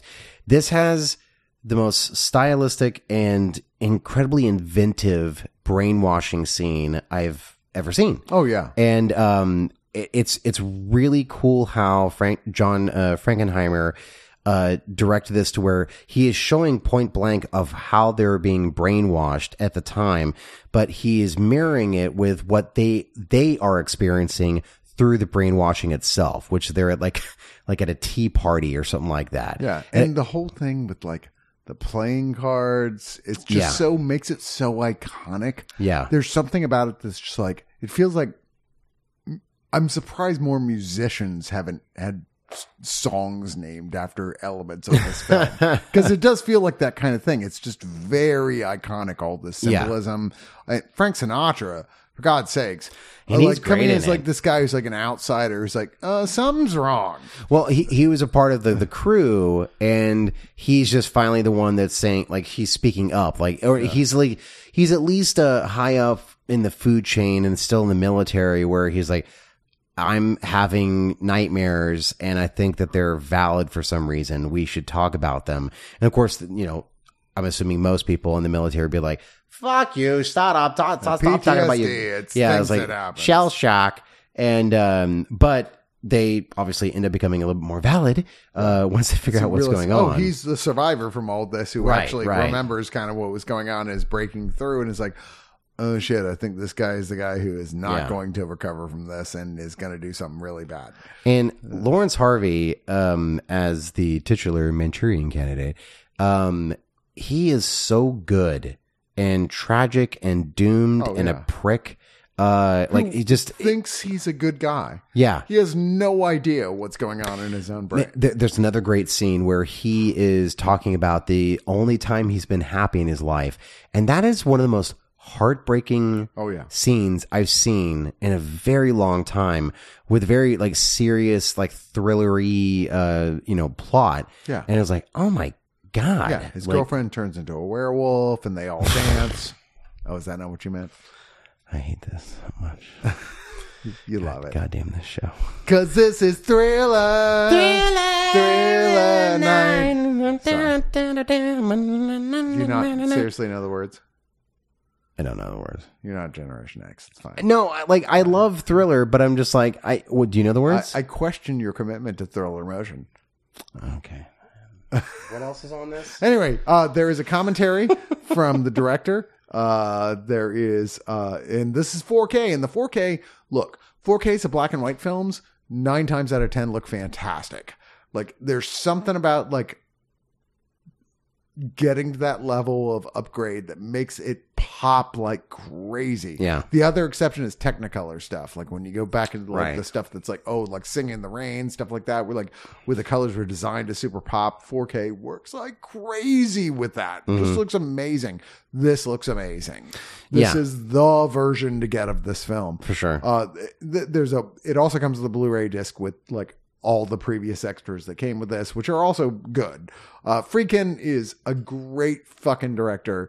Um, Franken, I'm sorry, Freakin, Friedkin. uh, William Freakin, Yeah, I'm sorry, Frankenheimer. Friedkin comes in to talk about this. film. Frankenheimer. Sorry, Friedkin has an extra feature here talking about this. Uh, oh yeah, that uh, a little Honestly, soli- I- oh, solitaire. I often confuse Friedkin and Frankenheimer because their films in a certain period are very similar, and they themselves seem like there were a lot of films that they like were either first or second That's right, choice 'cause- for. And let's not forget, Friedkin directed The French Connection, Right. And who directed The French Connection too? John Frankenheimer. no shit. Yeah. Oh, I didn't know that. oh, that's crazy. Anyway, Oh, wow. this is an all-time classic film. You should put it on your list if you've never seen it. And I get it. I like the Denzel Washington Washington remake of it as well. Jonathan It's Demme, fine. baby. Yeah, but it's not as good as the original, and the original really holds the fuck up. Yeah, I kind of want to watch the remake again just to see um, what it's like compared to this now since I've seen it. Yeah, no, I I have it, and I'm like, I need to watch it again. I've watched. I mean, it's been since what uh, 2004 or I've watched since it the came re- out. I've watched the remake once and went, "That's pretty good." Yeah. I've watched this movie like seven times. yeah, I'm like, okay, I probably owe the remake another watch considering when I saw it, I, I liked it. you're right, right. All right, for this one from Criterion, we're going all the way back to 1939. 1939. Uh, whoa, that was. With a film that, honestly, like by the 50s, even though initially this French film by Jean Renoir was, con- Renoir was considered to be a failure, a bomb. by the 50s, it was being talked about as the greatest film ever made. yeah, Uh, and even today, it's on almost every best film Like ever made top 10 list, list top kinda ten thing. list. Yeah. like and on some of them, it's in number one. Right. The rules of the game. I was always like, wait, what is that? Like, I never like no one I know ever talks about this.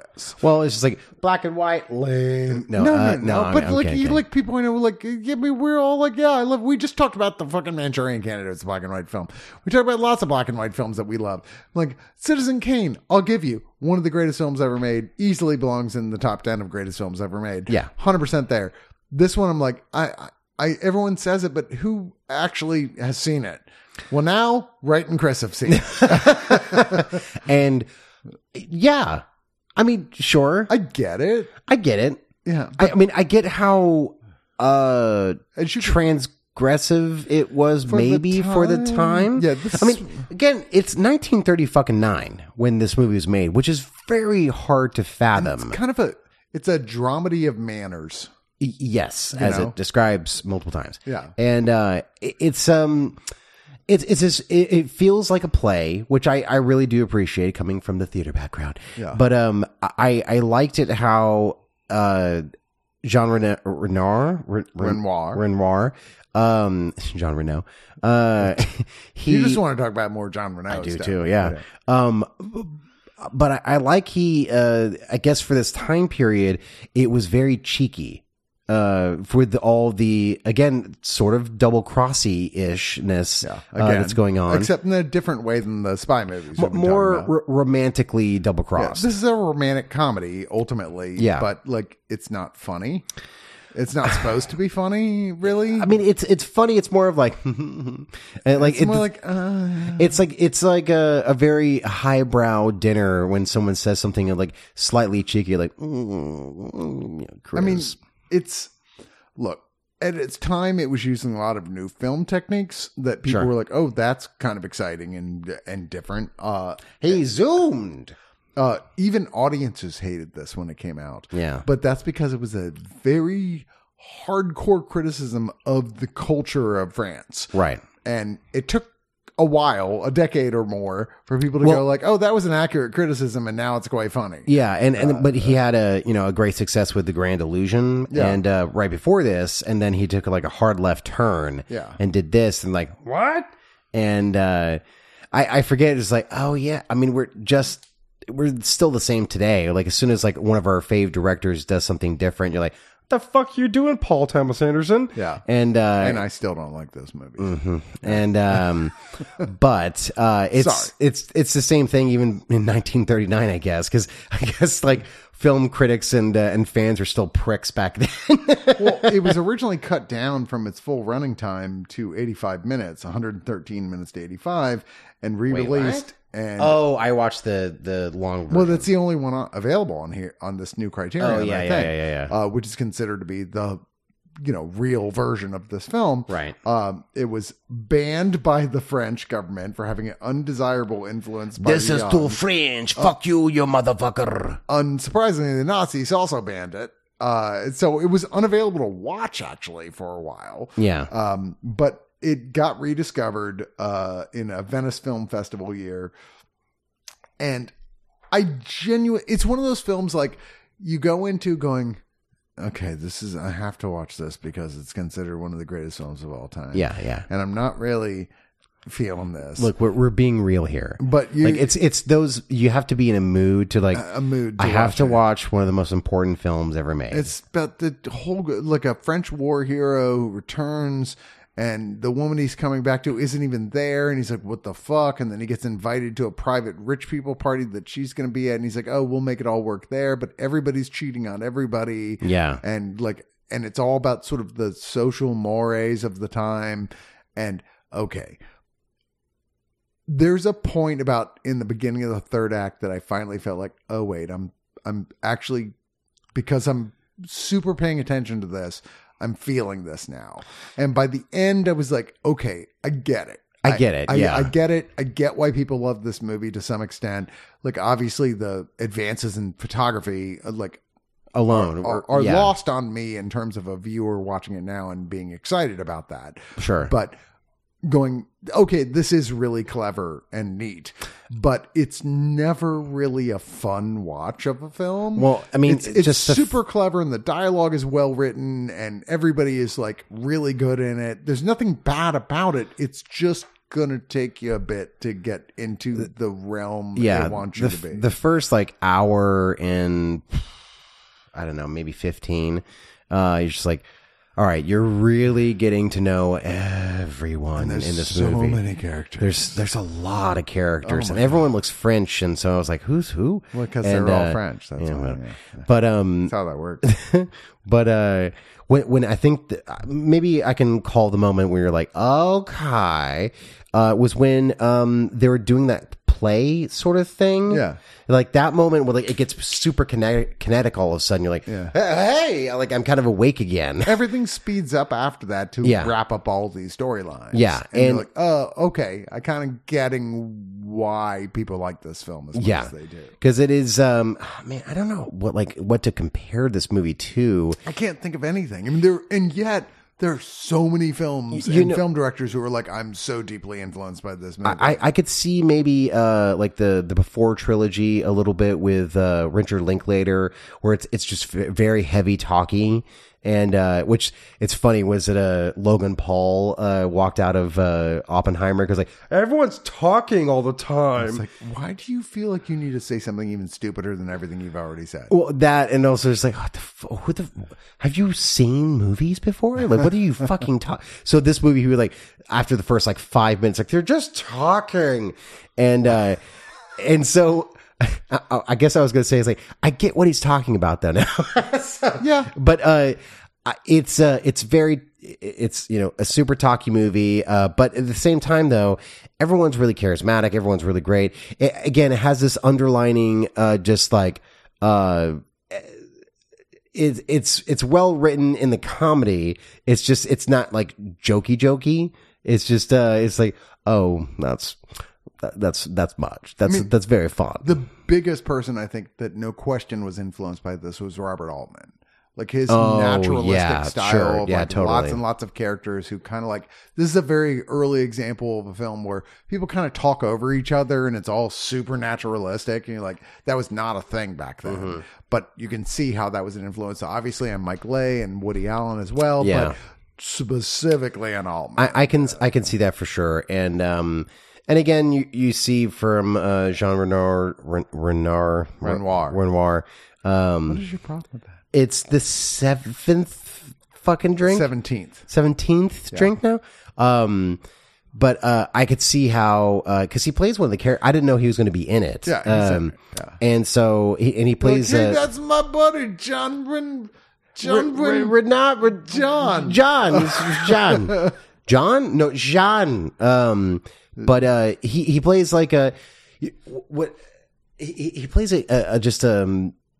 A a side character, but then like kind of pushes himself into like the forefront of the the love quadrangle that's going on or whatever it is, and um, and the other the other uh, piece of work that I was thinking of the entire time watching this was Much Ado About Nothing.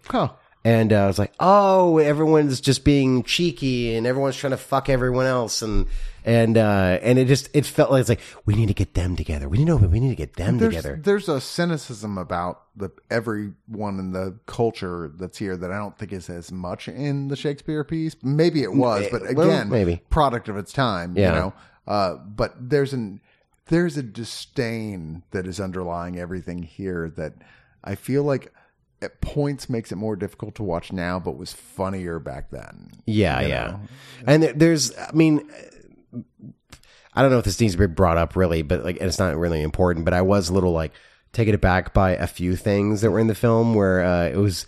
I, I, I guess at the time it didn't really matter because it was 1939, so like fuck racism and uh, Yeah. but there was like a little like couple of racist things and they were like oh well ooh, that's weird 1939. What it's are you gonna 1939 I mean do? What are you gonna do? yeah like uh, I guess Not everything can be Casablanca. yeah, white right, and and only white people had rights, and like only a few did. Yeah, like so. Uh, uh, it's just it was funny. that A few parts was like, wow, that is dated. Well, this Criterion edition is a 4K full-on edition of it. It looks terrific. It's got Oh, does, a yeah. commentary uh, with Peter Bogdanovich, sadly passed away just recently. Mm-hmm. Uh, a great film director in his own right, who reads a text written by film scholar and close friend of the director Alexander uh, Sesinovsky.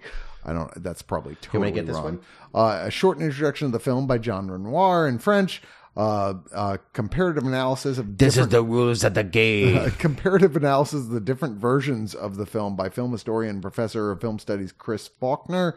Uh, scene analysis by him as well. Uh, program Jean Renard Le Patron, which director and critic Jacques Rivette. Uh, who, uh, which was created for a French television series, discusses the production history of the film and its messages. What's the television series called? Uh, La Belle Noiselle.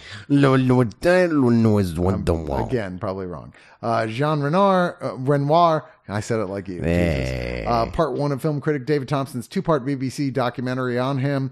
Production history, uh, three video essays dealing with the production history of it. Uh, there's multiple interviews and a 40 page illustrated booklet. This is a solid pick. And honestly, it's one of those like, I, I was saying, I talking about this with my wife. I was like, I've reached that point of my film criticism career where we're getting down to the movies that I've resisted watching for decades. Sure. Yeah, I know what you mean. A- And I'm like, but I need to watch it at some point.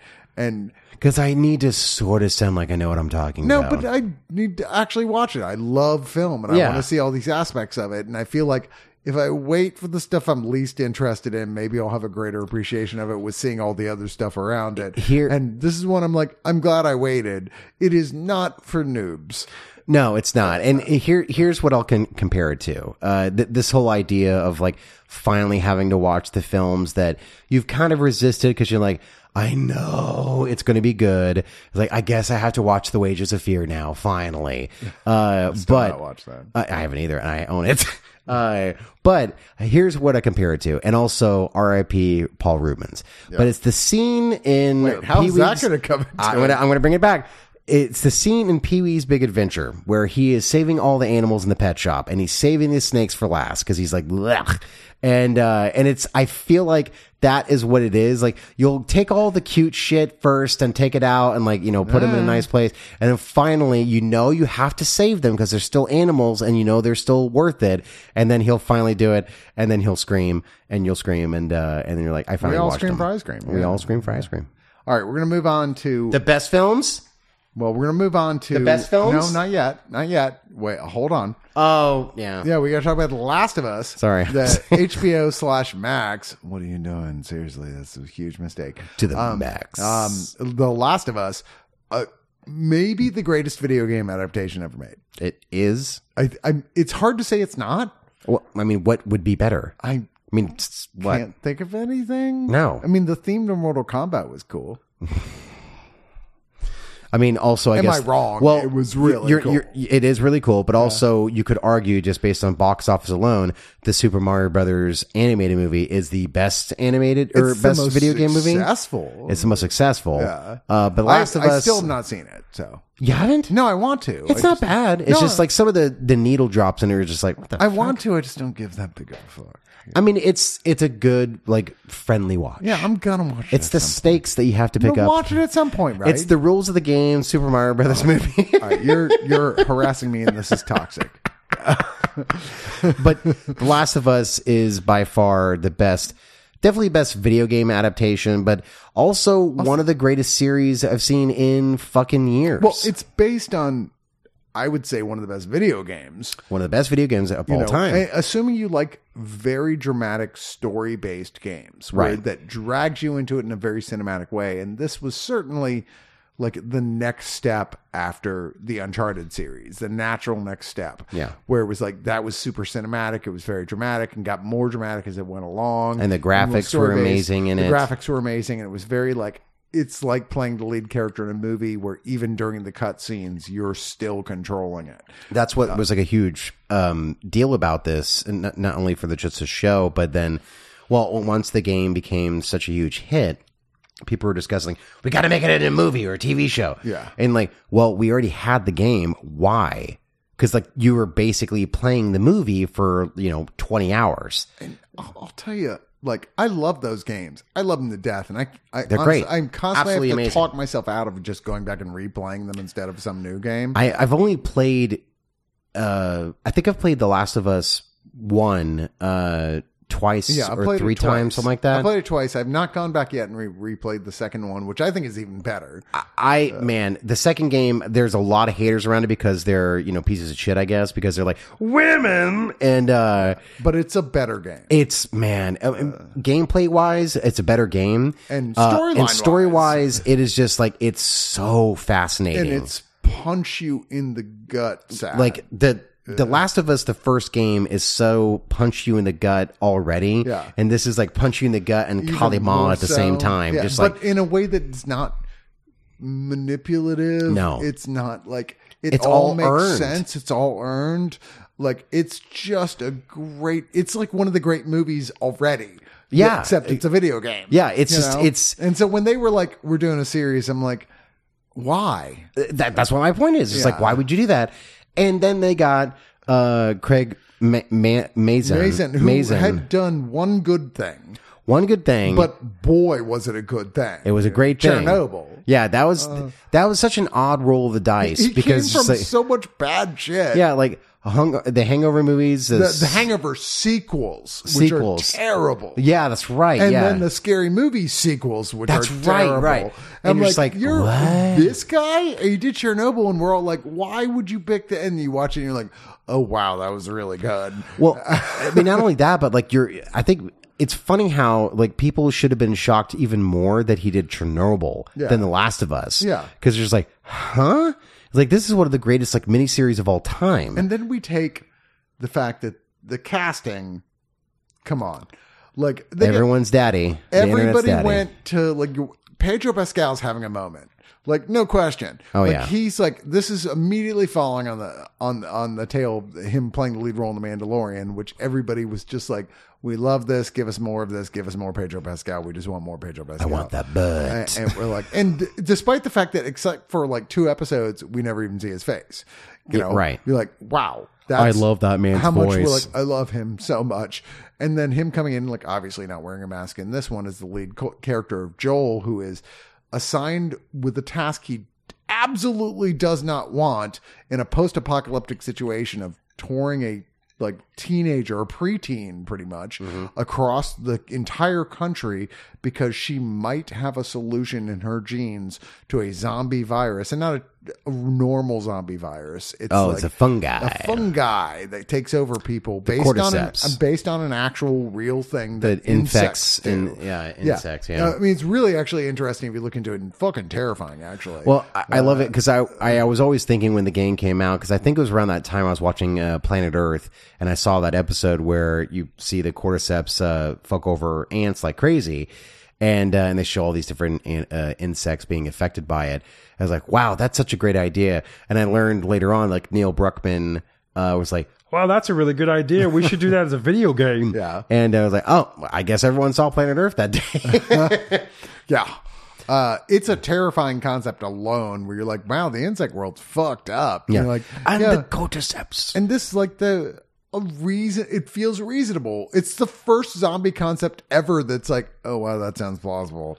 Uh, Well, uh, I mean, like, because uh, it's based on a real thing. Yeah, real just- nature thing. It's Yeah, just not possible in humans, but who gives a shit? That's where, like, you know, anything's it's sci fi. Who anything's cares? possible, man. It could happen. Oh, my God. Wow, Uh, what is that thing bulging on the side of your neck? What is that? That's my rage. Oh, sorry. Just like in 20 Days Later. Uh, but then you got Bella Ramsey as Ellie, who's playing the 14 year old. Uh, Oh, originally, uh, of course, character wise, at least, uh, based on uh, uh, what's his name? Elliot Page? Yeah, Elliot Page. Well, I guess, but I mean, certainly based on. uh, I, there's been arguments about that, but uh, I mean, also, whatever. I mean, Yeah, it's not like Elliot Page is everyone like, wait a minute. Yeah. Um, it- But I don't think I he's ever thought- been like, who I gives remember a shit? going Bella Ramsey was a super odd choice. For one thing, looking nothing like the character. um, Another, her only previous real performance on Game of Thrones playing a villainous kind of bitch. And I'm like, okay. but wasn't she kind of a hero?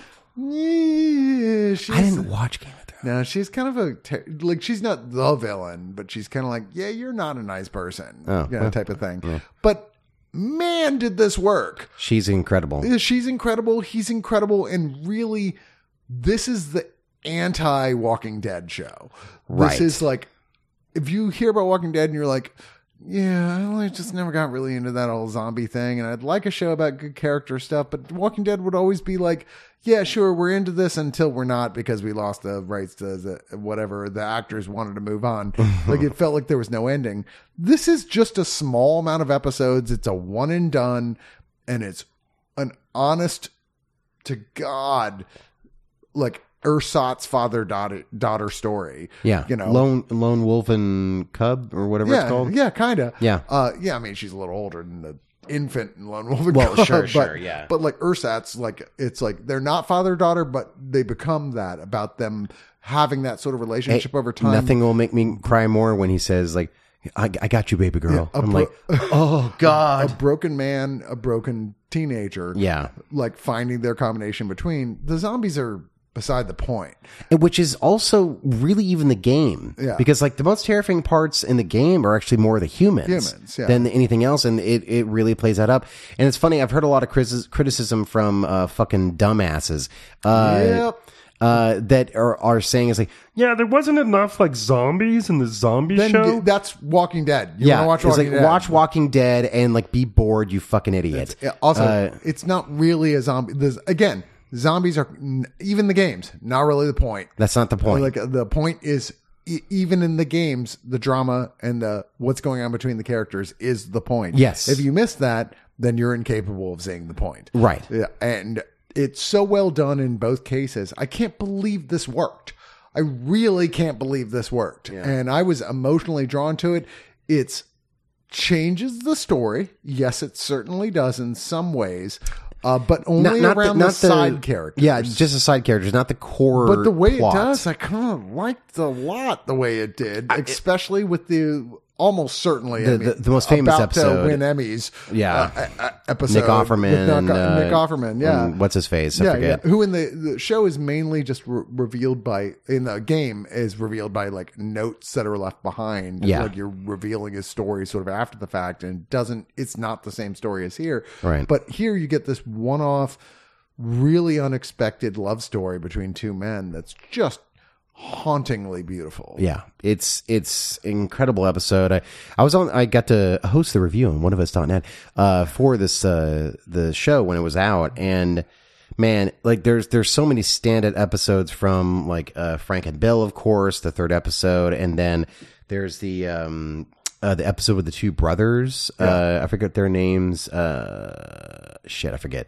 Um, that is incredible, but the the main plot of the story that doesn't change uh, which I, I think thankfully it, d- it doesn't because Yeah. the the story between uh, Joel and Ellie is so strong that uh, that that's what I think is so uh, incredible about the video game is that Neil Druckmann's uh, like writing and directing for the the motion capture and just the the story itself of the game like th- you don't have to do anything else And Druckman, Just- who created this, is deeply involved in right the show as Wh- well. which, i think craig mazin was like no he has yeah. to be He insisted he be involved. yeah, and and it, it shows Yeah. and uh and it's it's it, it's a really um it, it almost feels like man this is what it would feel like because i know that like guillermo del toro is a big fan of zelda Yeah. it's like oh my god if like he did a zelda All right, adaptation let's not carried away. no, but like, but that's the thing is like, it, it's obvious that Craig Mazin is a fan of the video game, which he is, and then also knows where to expand the story when he needs to. It also feels like people who don't play video games don't understand what that means. Like, Yeah. In the fact that, like, yes, it is a video game, but you are still not getting the fact that of like how certain games and very, very few are capable- Transcend. uh, transcend it completely, where Yeah. they're both really fun to play as a gamer and deeply emotionally involving dramatic stories. Right. Like the second game is one of the greatest like stories that I and it's hard to to uh articulate because it is a video game and it's interactive, but it's one of the greatest stories I've ever got to witness in I- I don't know. Like it, it it's really in the top 10 of Oh, yeah. things that I've ever got to uh a- again witness and to explore And I either admit, it's- from movies or books. I, I admit, as much as I think this is easily, like hands down, nothing even comes close, best, best video game adaptation ever made, which goes its own way, which it almost would have to in the context of this. But I'm probably going to play the game again before I watch this again because the game is sheer perfection. the first or the second? Both.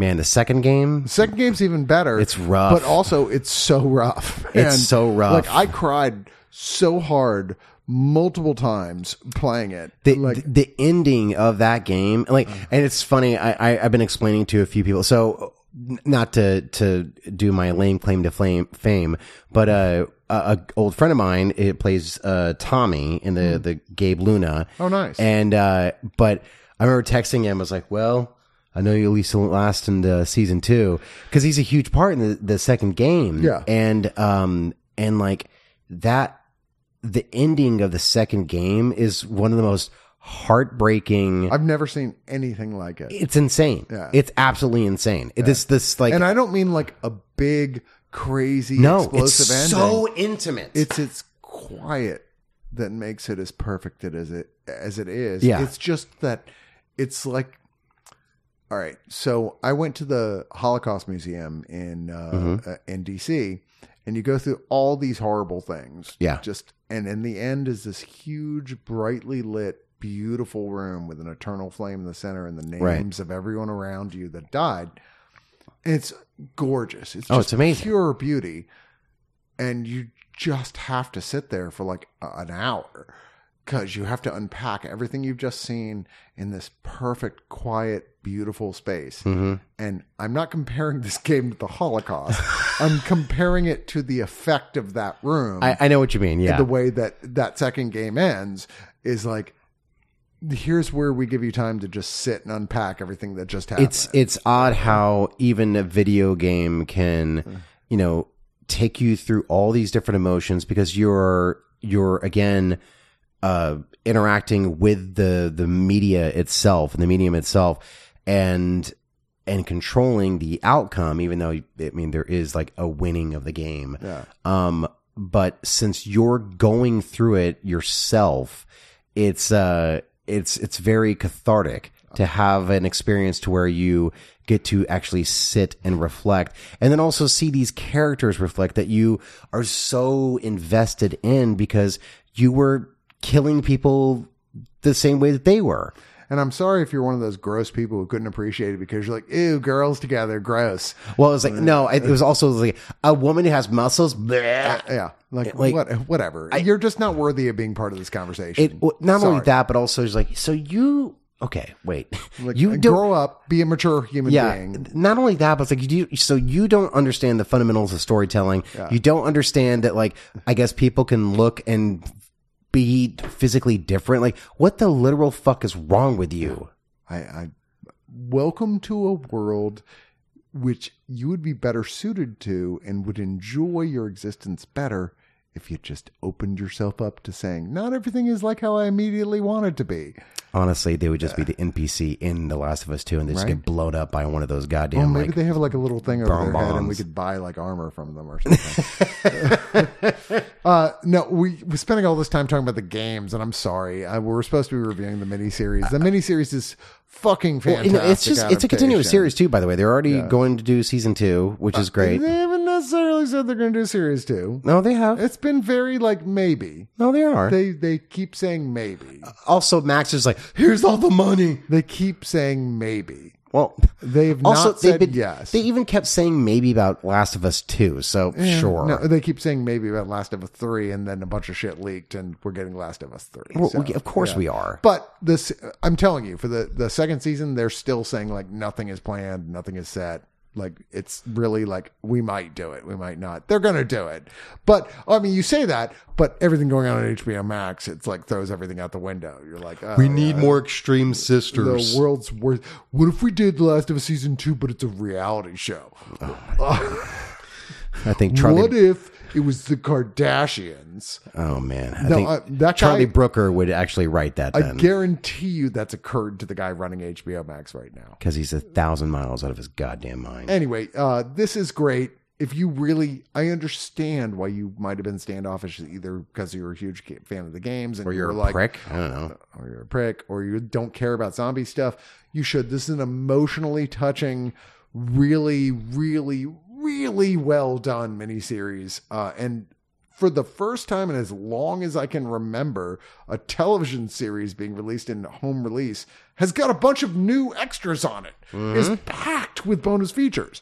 Like that never happens anymore. And I have a big theory about this, but I won't get into it now. Oh, I think it has a lot to do with the fact they're aware that well, if we're gonna start like cutting shit off our streaming networks, that maybe we should try and make physical media a thing again. Well, wasn't the thing where uh, I saw uh, a, a month or so ago where they were releasing a steel box of uh, WandaVision, but there's no physical discs? Yeah, that was a Japanese thing though. Yeah, that was, and I saw finally they're like, no, no, no, no, there's this now. I'm like, Yeah. okay, No, that was like kind of a miscommunication thing, but like, yeah, yeah, like that wasn't an official release. Right. But this case, it was like, this is the first time HBO's put out anything in a long time that had any bonus features, much less stacks of bonus features. Right. And it speaks to like them going, oh, maybe we need to like, like get ahead of this now with like maybe this physical media thing is going to come back. And it's like, it never really went away. There's companies like Arrow and Criterion and all this are making great money from it yeah, and, and and all the big companies releasing their releases with bare bones and just crappy EPK stuff. They're like, yeah, that's not good enough but anymore. like, but th- these companies they they need to work with um the the the companies that actually produce uh, equipment to do these physical media releases because thing is though like there's so many people I know that uh, do not have a physical uh, uh, uh, player Yeah. of some kind. Yeah. And it's like, oh, I just what, I was like, Well, they're oh, going wh- to need to resell the world on that concept. yeah, and, and that's that. I think it's going to be a lot more difficult than I think that we think because for us, we're like we're never going to ri get rid of like a thing. This guy who's been collecting the whole time is like, oh, suddenly my collection's going to go way up in value. that- I guess. I mean, Oh, yeah. again, if they do not have a way to play it, I know. I- They're just going to end up re-releasing them all with the Superman crystals. That was like- the joke, the 300th time I've told that joke, ladies and gentlemen. Thank you. Oh, that was a joke. Uh, I mean, sorta. Uh, there, like I said, tons of extras, like Series inside finale. multiple inside the episodes, including lots of new looks that have not been released previously. Uh, profiles of the performers, uh, joke stuff, uh, the last debrief show with Troy Baker, which uh, uh, oh, he's great. yeah, who You played Joel in the video game. yeah, exa- love him, man, so good. Did you listen to the podcast?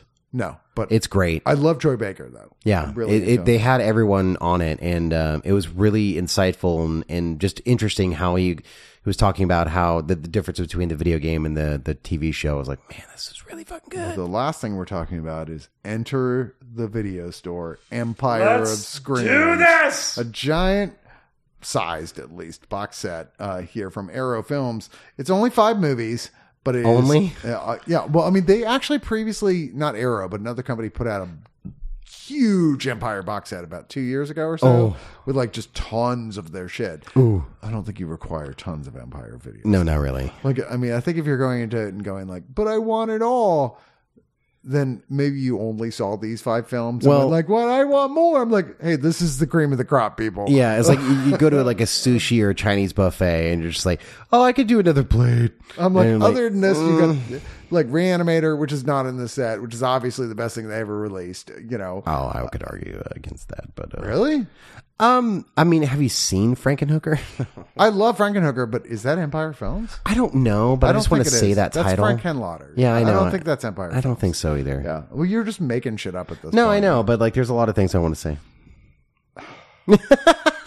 Maybe you should just be quiet. Just shut up. Charles Band is one of those guys who's never got really gotten the credit he deserves as a Roger Corman of his time. Uh, like He's like sexy Roger Corbin, like, but like, sexier. There's but what whatever, man. Like there's a lot of gross, like j- like bad movies. Yeah, have you seen Roger Corman's films?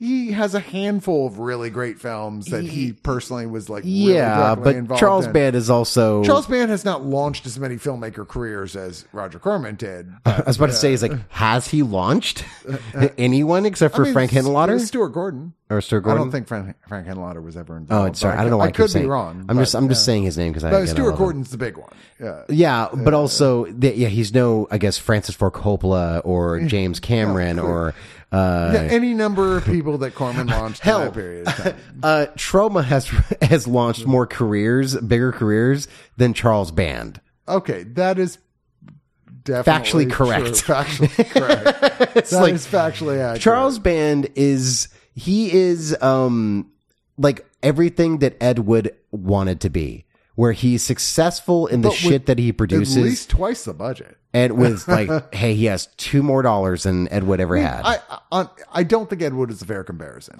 but I will agree that maybe he's somewhere between Corman and Ed Wood. totally, Yeah. yeah. Like, I mean, he, to all, as near as I can tell, he seemed like he was a decent dude. He's still alive. I, I no, I know. I'm I'm on friends with him on Facebook, and he is a wild Seem- guy. Seems like a decent guy. Uh, he is friends with a lot of decent, cool people. Everyone seems to have a sort of grudging respect for what he does.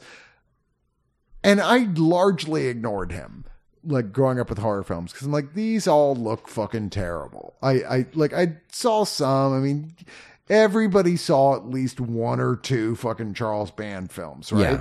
Like puppet master. Puppet, the Puppet Master films were huge. Uh, Ghoulies. I mean, Reanimator was the only one that I'm like, this is an unassailable like horror comedy. I, I think it's yeah. one of the greatest horror comedies ever made. Oh, yeah. and he was never able to recreate that success, like ever. And God Uh. knows he tried. There's two sequels. Uh, even though Laser Blast was given the same rating by Leonard Maltin as Return of the Jedi, I know. two and a half stars. I know. I've seen Laser Blast before, and uh, Yeah. fucking Laser Blast. But so I largely am like, I don't care about Empire fucking films. Um, Uh, and yet, and yet, Troll. I- Oh, troll. Yeah. yeah, yeah. Um, Um, th- th- he. There are literally let's- hundreds of movies that he's when we produced. say Empire Pictures, we're also talking about Full Moon Pictures, which is what the Puppet Master films are, are from, Right. And Doll Man and Trancers and Demonic Toys, Oh God, Doll Man. and like just no end of like Evil Bong or yeah, whatever the it's hell it just is. bad shit. The They're, the like, the and so sorority also babes and the slime ball slime ball bowl. Oh, drama. uh, also he devolved into a lot of like nudie cutie movies, as my grandmother Yeah, would say, just like uh, That's the funny. Bear Winches of East uh, Eastwick or something like and yet, that. And here we are with this five movie collection from Arrow that I'm like, these were pretty fun actually. I gotta say, and I had only seen one of them, which, Which is one? Dolls. Uh, dolls, yeah, Because I was such a Reanimator fan, I'm like, I'm gonna watch a Stuart Gordon horror film, Right. Uh, like I was like, oh, well, it's no Reanimator, but it's pretty fucking cute. So I, uh, when you told me that we're getting these, I was ecstatic uh, because one, I grew up watching dolls. I had a my my stepsisters and my sister. Anytime that it was like basically around Halloween, we'd always rent dolls, and it would scare the living shit out of us. Like Not a very scary film. as a child, I a was child, like, yeah. I was like watching creepy dolls that were like great, like uh, but it's a really creative film. Oh no, it's it's creative as hell, but like it's the I guess the animation and the uh, the stop motion effects where like the dolls are just like and they're all like uh, porcelain dolls that are haunting this house basically where it's this uh this man the uh the fa- wait can we talk about dolls first Wh- which order do you want to go into sure. Okay. So uh, it's this uh, a story about um, this uh, father and um, this his wife, who is the stepmother of this little girl. They uh, basically they had to crash uh, at this house because their fa- their car got stuck in the mud in this, like in the you know British like countryside. And uh, and it's this super old creepy house, and this two like little old people are uh, the you know the owners of it, and they're like, "Well, come on in," and uh, and then as soon as they start like kind of making themselves at home, they notice that like, "Holy shit, there's a lot of dolls here," and uh, but he's a toy maker, Like a lot. a lot. And uh, but there's also these other people uh, that end up crashing there too. There's these uh, these two British punk chicks and this like d- doting like like Uh, frumpy guy, Doofy, like, yeah, trusting dude. who's in RoboCop two. Who's in a lot of stuff. He's uh, I love that actor. Uh, and uh, uh, Stephen something. something. He's a very sympathetic character. Um, Stephen Lee. Stephen Lee. Um, very, very sympathetic because he also is like, I just want to be a kid again and stuff like that. And like the owner, the, the doll maker guy is like, you're a child at heart, Luke. and, uh, and so, uh, w- one thing leads to another where the dolls are actually alive. They start killing people and the deaths, deaths are graphic and crazy Oh yeah. and uh, and they're they're gnarly. And uh, what I loved about it is like again the uh, the spe- the uh, practical effects, but the uh, the stop motion of the dolls. When like you see any of the porcelain dolls, like like gnarl a little bit, like I'm like fuck, uh, like. As a kid, it was freaking me the fuck out. And so watching this again, I was texting my sister the entire time and I was like, and I was texting her pictures and it was just giving her like Vietnam flashbacks. so she was like, fuck this, no way. It's, to me, it's like I didn't have that experience. It's a cute film with cool stop motion stuff, and one of those weird and rare things where the villains are also kind of the good guys in a way. They're Mm-hmm. like these moral like arbiters that you're like, yeah, I guess they're kind of right. Like, Like, everybody we who's kill the bad people. everybody who's dead dying is like they were dicks. yeah.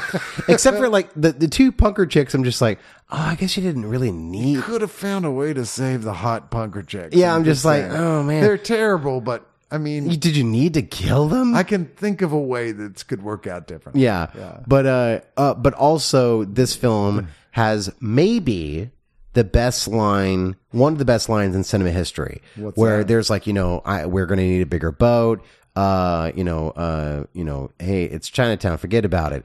This movie has the line where the father, who is an awful piece of shit guy, he is uh destroying the uh the punch, Mister Punch, Yeah. uh, doll that the little girl, his daughter, has the entire time. And then he s- he yells out, and I had to text. I, I took a picture of it and I sent it to uh, Eric and Carol, my sister Caroline, and I was, "It's this is the best line in ever. It's so funny and stupid. Uh, he's like, "Fuck you, Cloudy," and uh, I love that so much. It's so dumb, and then also what happens to him Yeah. is amazing. Irony. Irony at its best. All right, so the other films in the set, the worst is the Dungeon Master, right? Ay, ay, all right, ay. look, it's it's a 1984 anthology fantasy film uh, that at best you're like, well, eh, I mean, I guess it, it's Oh wow, you're really selling it it's here. got Richard Mall as the bad guy from Night Court. and Yeah, the- he's just and like, House. "Hello, I'm the dungeon master, and you'll play my games, and seven filmmakers will film your segments. Goodbye." Yeah, It's like a guy gets sucked into his computer and like has to like Save his girlfriend. fa- save his girlfriend who's been sucked in as well, and versus this evil dungeon master like AI character played by him. And this film's been re-released multiple times in different order of segments because Yeah. it makes no difference what the order is of the segment. It's- it's baffling. big goofy thing that the practical effects are fun, but that's about it. the the the stuff when he goes into like the cave with all like the the creatures and shit. There's like that one little goofy puppet that's just and I thought it was actually it looked pretty good. Uh, it's like, I was like, How did you fight my uh, powers? How did you do that? I mean, it's thoroughly watchable, but once. oh man, It's like one of those uh, like one and I done. didn't hate this, but like it's I'm never gonna watch this again. No. Uh, we're kind of going upwards now. Like we had a special exception for dolls because like I know that you My have history, personal my things history. for that, but I'm going upwards in quality. And next up, uh, second worst. which is like up in quality from that one. It's, uh, Cellar Dweller. Yeah. Uh, John Car- Carl Buechler directed it, who had directed a number of films for him as well as Troll. And then he also did Friday the 13th, uh, The New Blood. Oh. Uh, but Jeffrey Combs, you know, already And if you're part of the five team. seconds. here, Uh, a comic book artist who uh, got inspiration from a sort of Necronomicon type book, uh, summons an evil spirit into his it's basement just a studio, Necronomicon. and then he just dies. And uh, uh, and then like it's like years later, it's become an art house studio thing, and a new art hot young thing comes in who wants to be an artist and finds the book and realizes that you're influenced by the book, and then you make the book happen, and then it starts killing all your friends. Yeah. All right. It's not the world's worst setup here, but it ultimately is just kind of a knock 'em off slasher film. Well, but it, with a it feels monster. like an extended creep show segment. yeah, exactly. And uh, and It's it- okay. it's okay. It just goes on a little too long. Some of the, the deaths and uh, the creature effects are you know good. yeah, Uh, but it's the just, creature looks cool. it- it's just it's oddly boring at times. yeah.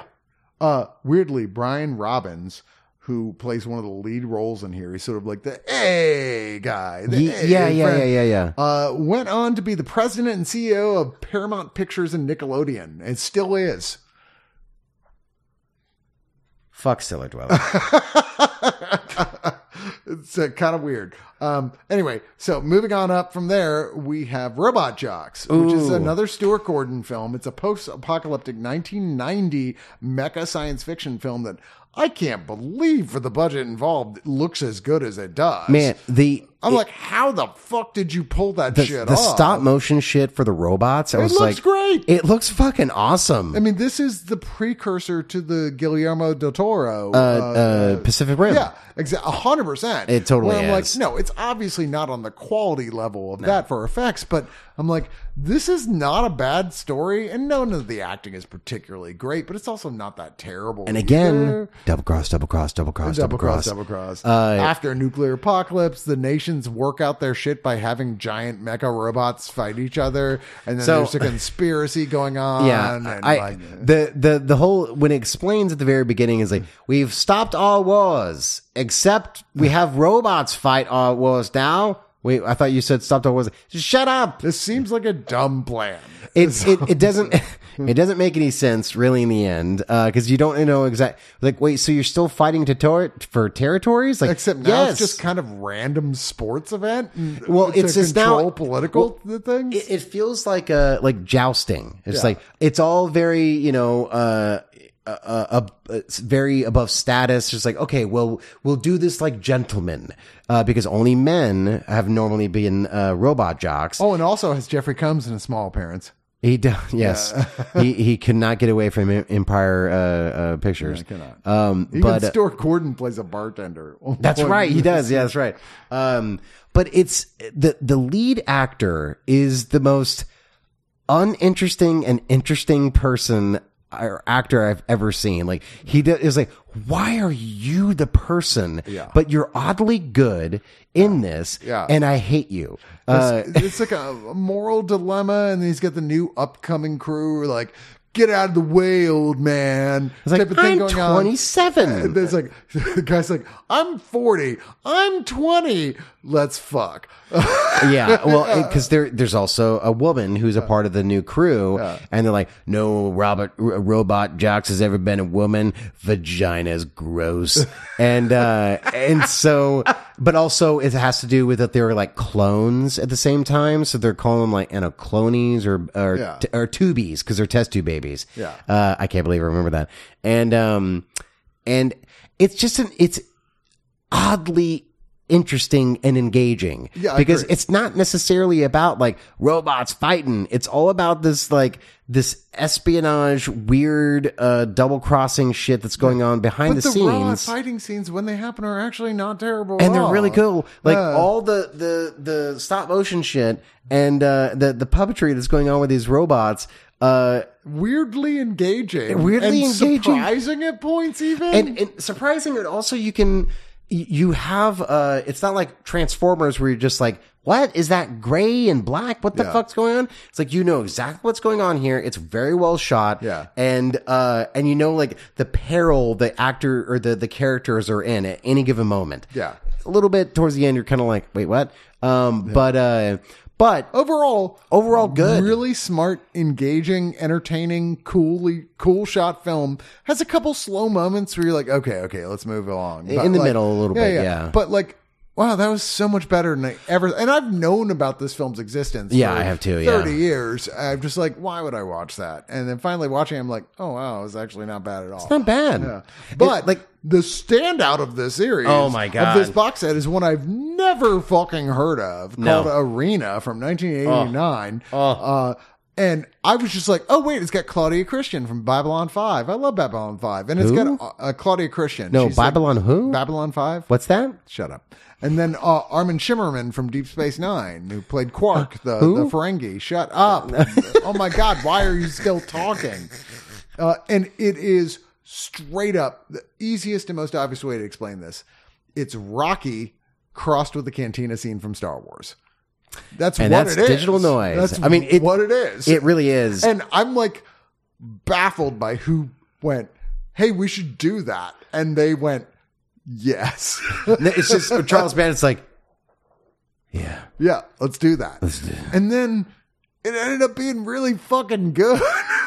okay. So here, I here's kind of love this. I kind of loved it. Uh, so these all five of these movies, we understand, uh, like maybe let's say at face value that they're not the greatest movies of all time by any means. No. But like there is definitely some merit to most of them, and this one in particular, it is better than it has any right to be. any right to be, and a lot of that has to do with the the real devotion to making the practical effects work. and the puppetry for some of And the, the puppetry, the, the 'cause it's monsters and, and the like practical uh, the, they're- the makeup effects This and isn't shit like Star that. Trek with some dude like who's an alien with just shit No. on their forehead. There's like the, like the idea is like oh, human for the first time in years in this international space station uh, with that hosts this boxing competition, this fighting competition uh, is actually a contender. Uh, like it hadn't happened for so long. Everyone's like, "Wow, this is crazy that a human's back in," Yeah, yeah. and he's like boxing full on crazy huge puppet monster things that are look big- amazing. That big mantis crab yeah, yeah. I'm like, that looks was awesome. fantastic. I'm like, this is so cool. I love the shit out of this. thing, like the the audio mixing for all of it was really good. Like it, it all of the uh, the the creatures uh, like they would speak English, uh, and when they did it, like it all matched up well. Yeah. and it was like, oh my god, this is they're they're fucking doing it. Yeah. and uh, and like the main guy, his name is White Man, and Steve uh, Armstrong, Steve, the most like- white guy name of all time. big strong head. Uh, he uh, he he has like his uh, uh, former boss, but his buddy, who's uh, basically uh, Mickey from uh, Rocky, Yeah. uh, Burgess Meredith, but with six hands, Yeah. uh, or two hand or four He's got hands, four hands, four hands. yeah. That's what it is. And uh, he that actor and uh, he he is great in it. He is so much fun. Hamilton Camp. Man, He he's was originally a folk singer in the 60s and branched out into acting. what? Oh my god. Um, but like the bad guy, uh, I forget his name. Um, he's Uh, Mark Alamo, who uh, a lot of people know also from Star Trek Deep Space Nine, who played one of the big villains in that series, Gold Dukat, who was another Cardassian. Yeah, I don't care. Yeah, but people listen to this who watch Deep Space Nine, right? you fucking nerds. Uh, It's true. but uh, I just I, ordered a Star Trek wallet today. man, that's Yeah. really bad. Um, It's the best show ever made. but the the rat guy, the rat henchman guy, Yeah, yeah. Oh, yeah. man, that those like makeup effects on him were so fucking good. Yeah. like and just I don't know. This movie was just a, such a blast and so much fun. that was Armin Shimmerman, the, g- the other guy from Deep Space Nine, who was one of the major characters. Uh, the Oh, main really? Ferengi guy. Yeah, that was him. Oh playing it. shit! Okay, um, a, a great actor who's been in tons and tons and tons of stuff, but Yeah. also like, um, oh my god, what's his name? Who's in every uh, actor who's always under lots of makeup, and we were just talking about him the other night with uh, uh, in uh, Guillermo del Toro's films, and- Doug Jones. Doug Jones, Yeah. he's a Doug Jones type actor that more often than not is under tons of makeup Yeah. and can act his way through it. man uh, just uh, everyone in this even like a uh, uh, tug uh big arms uh he he he was not bad Paul Satterfield, Tall- the legend, Paul Satterfield, tall big man um yeah, he best- he was best pretty known for his roles on soap operas. yeah yeah. uh best known for his roles in arena Yeah, no, he'd be a Uh, handsome looking guy acting not his strongest suit. Yeah. But he doesn't it doesn't need to be. It's it's look, literally Oh. I shouldn't have to tell you anything more than it's Rocky crossed with the cantina scene from Star Wars, but good. yeah and for you to be sold on this and, go like, oh fuck, I want to see that. Wh- what I also loved about it was uh, the pl- uh, platonic relationship between him and the his manager. Yeah. who is this like? She was uh, managing the the big uh, That's Cla- monster guy. yeah, that's Claudia Christian. Yeah, uh, she she's uh, like you know, you know, takes no guff. She can handle her own, all this kind of shit. And uh, and you know, there are points definitely when uh, uh, big man head uh wants to like hit on her, and she's like, "Fuck you." And uh, and they end up just having a more of a platonic relationship, and I was like, "That's really fucking cool." Because this movie easily could have just like dick and puss, and uh, and there is another uh, female character where when she gets her comeuppance, I'm just like, "Man, that's awesome." Had that coming, so to yeah, speak. yeah, So Uh, yeah, this I movie was really great. liked this, and I was not ready to really like it. It was one of those like, I'll watch this. It was one of the last ones I watched in the set because like this sounds terrible. Sure. And- oh, this is the last one you watched. and one of the last ones, and I was like, all right, fine. And you start off kind of playing a game on your phone while you're kind of watching it at the same time. And it wasn't even 10 minutes where I put my phone down. I was like, okay, this is actually kind of cool.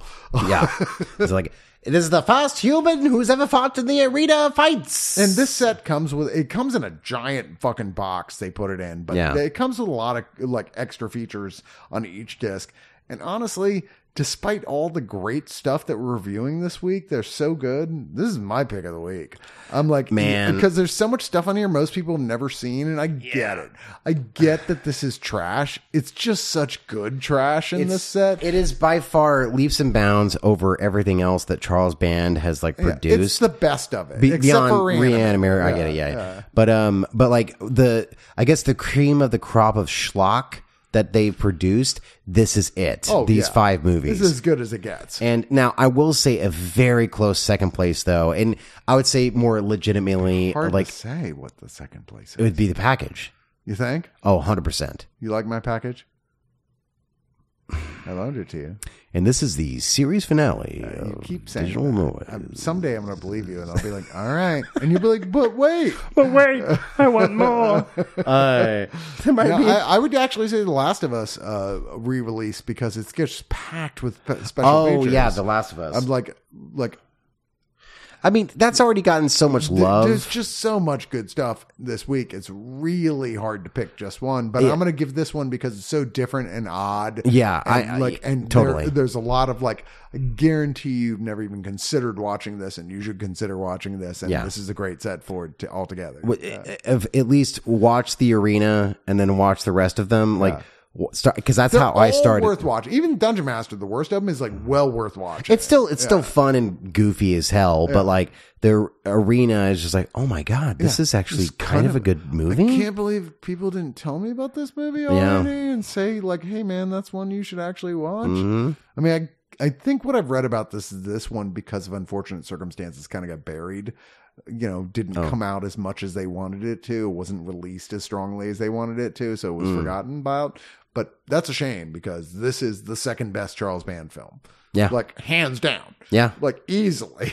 No, it really is. Yeah, like they didn't know how they had gold on their hands. and like that was it. is. Yeah, I'm like, this is so much fun. I want someone to make a remake of it, just doing all sticking to the. It's got to be all practical effects.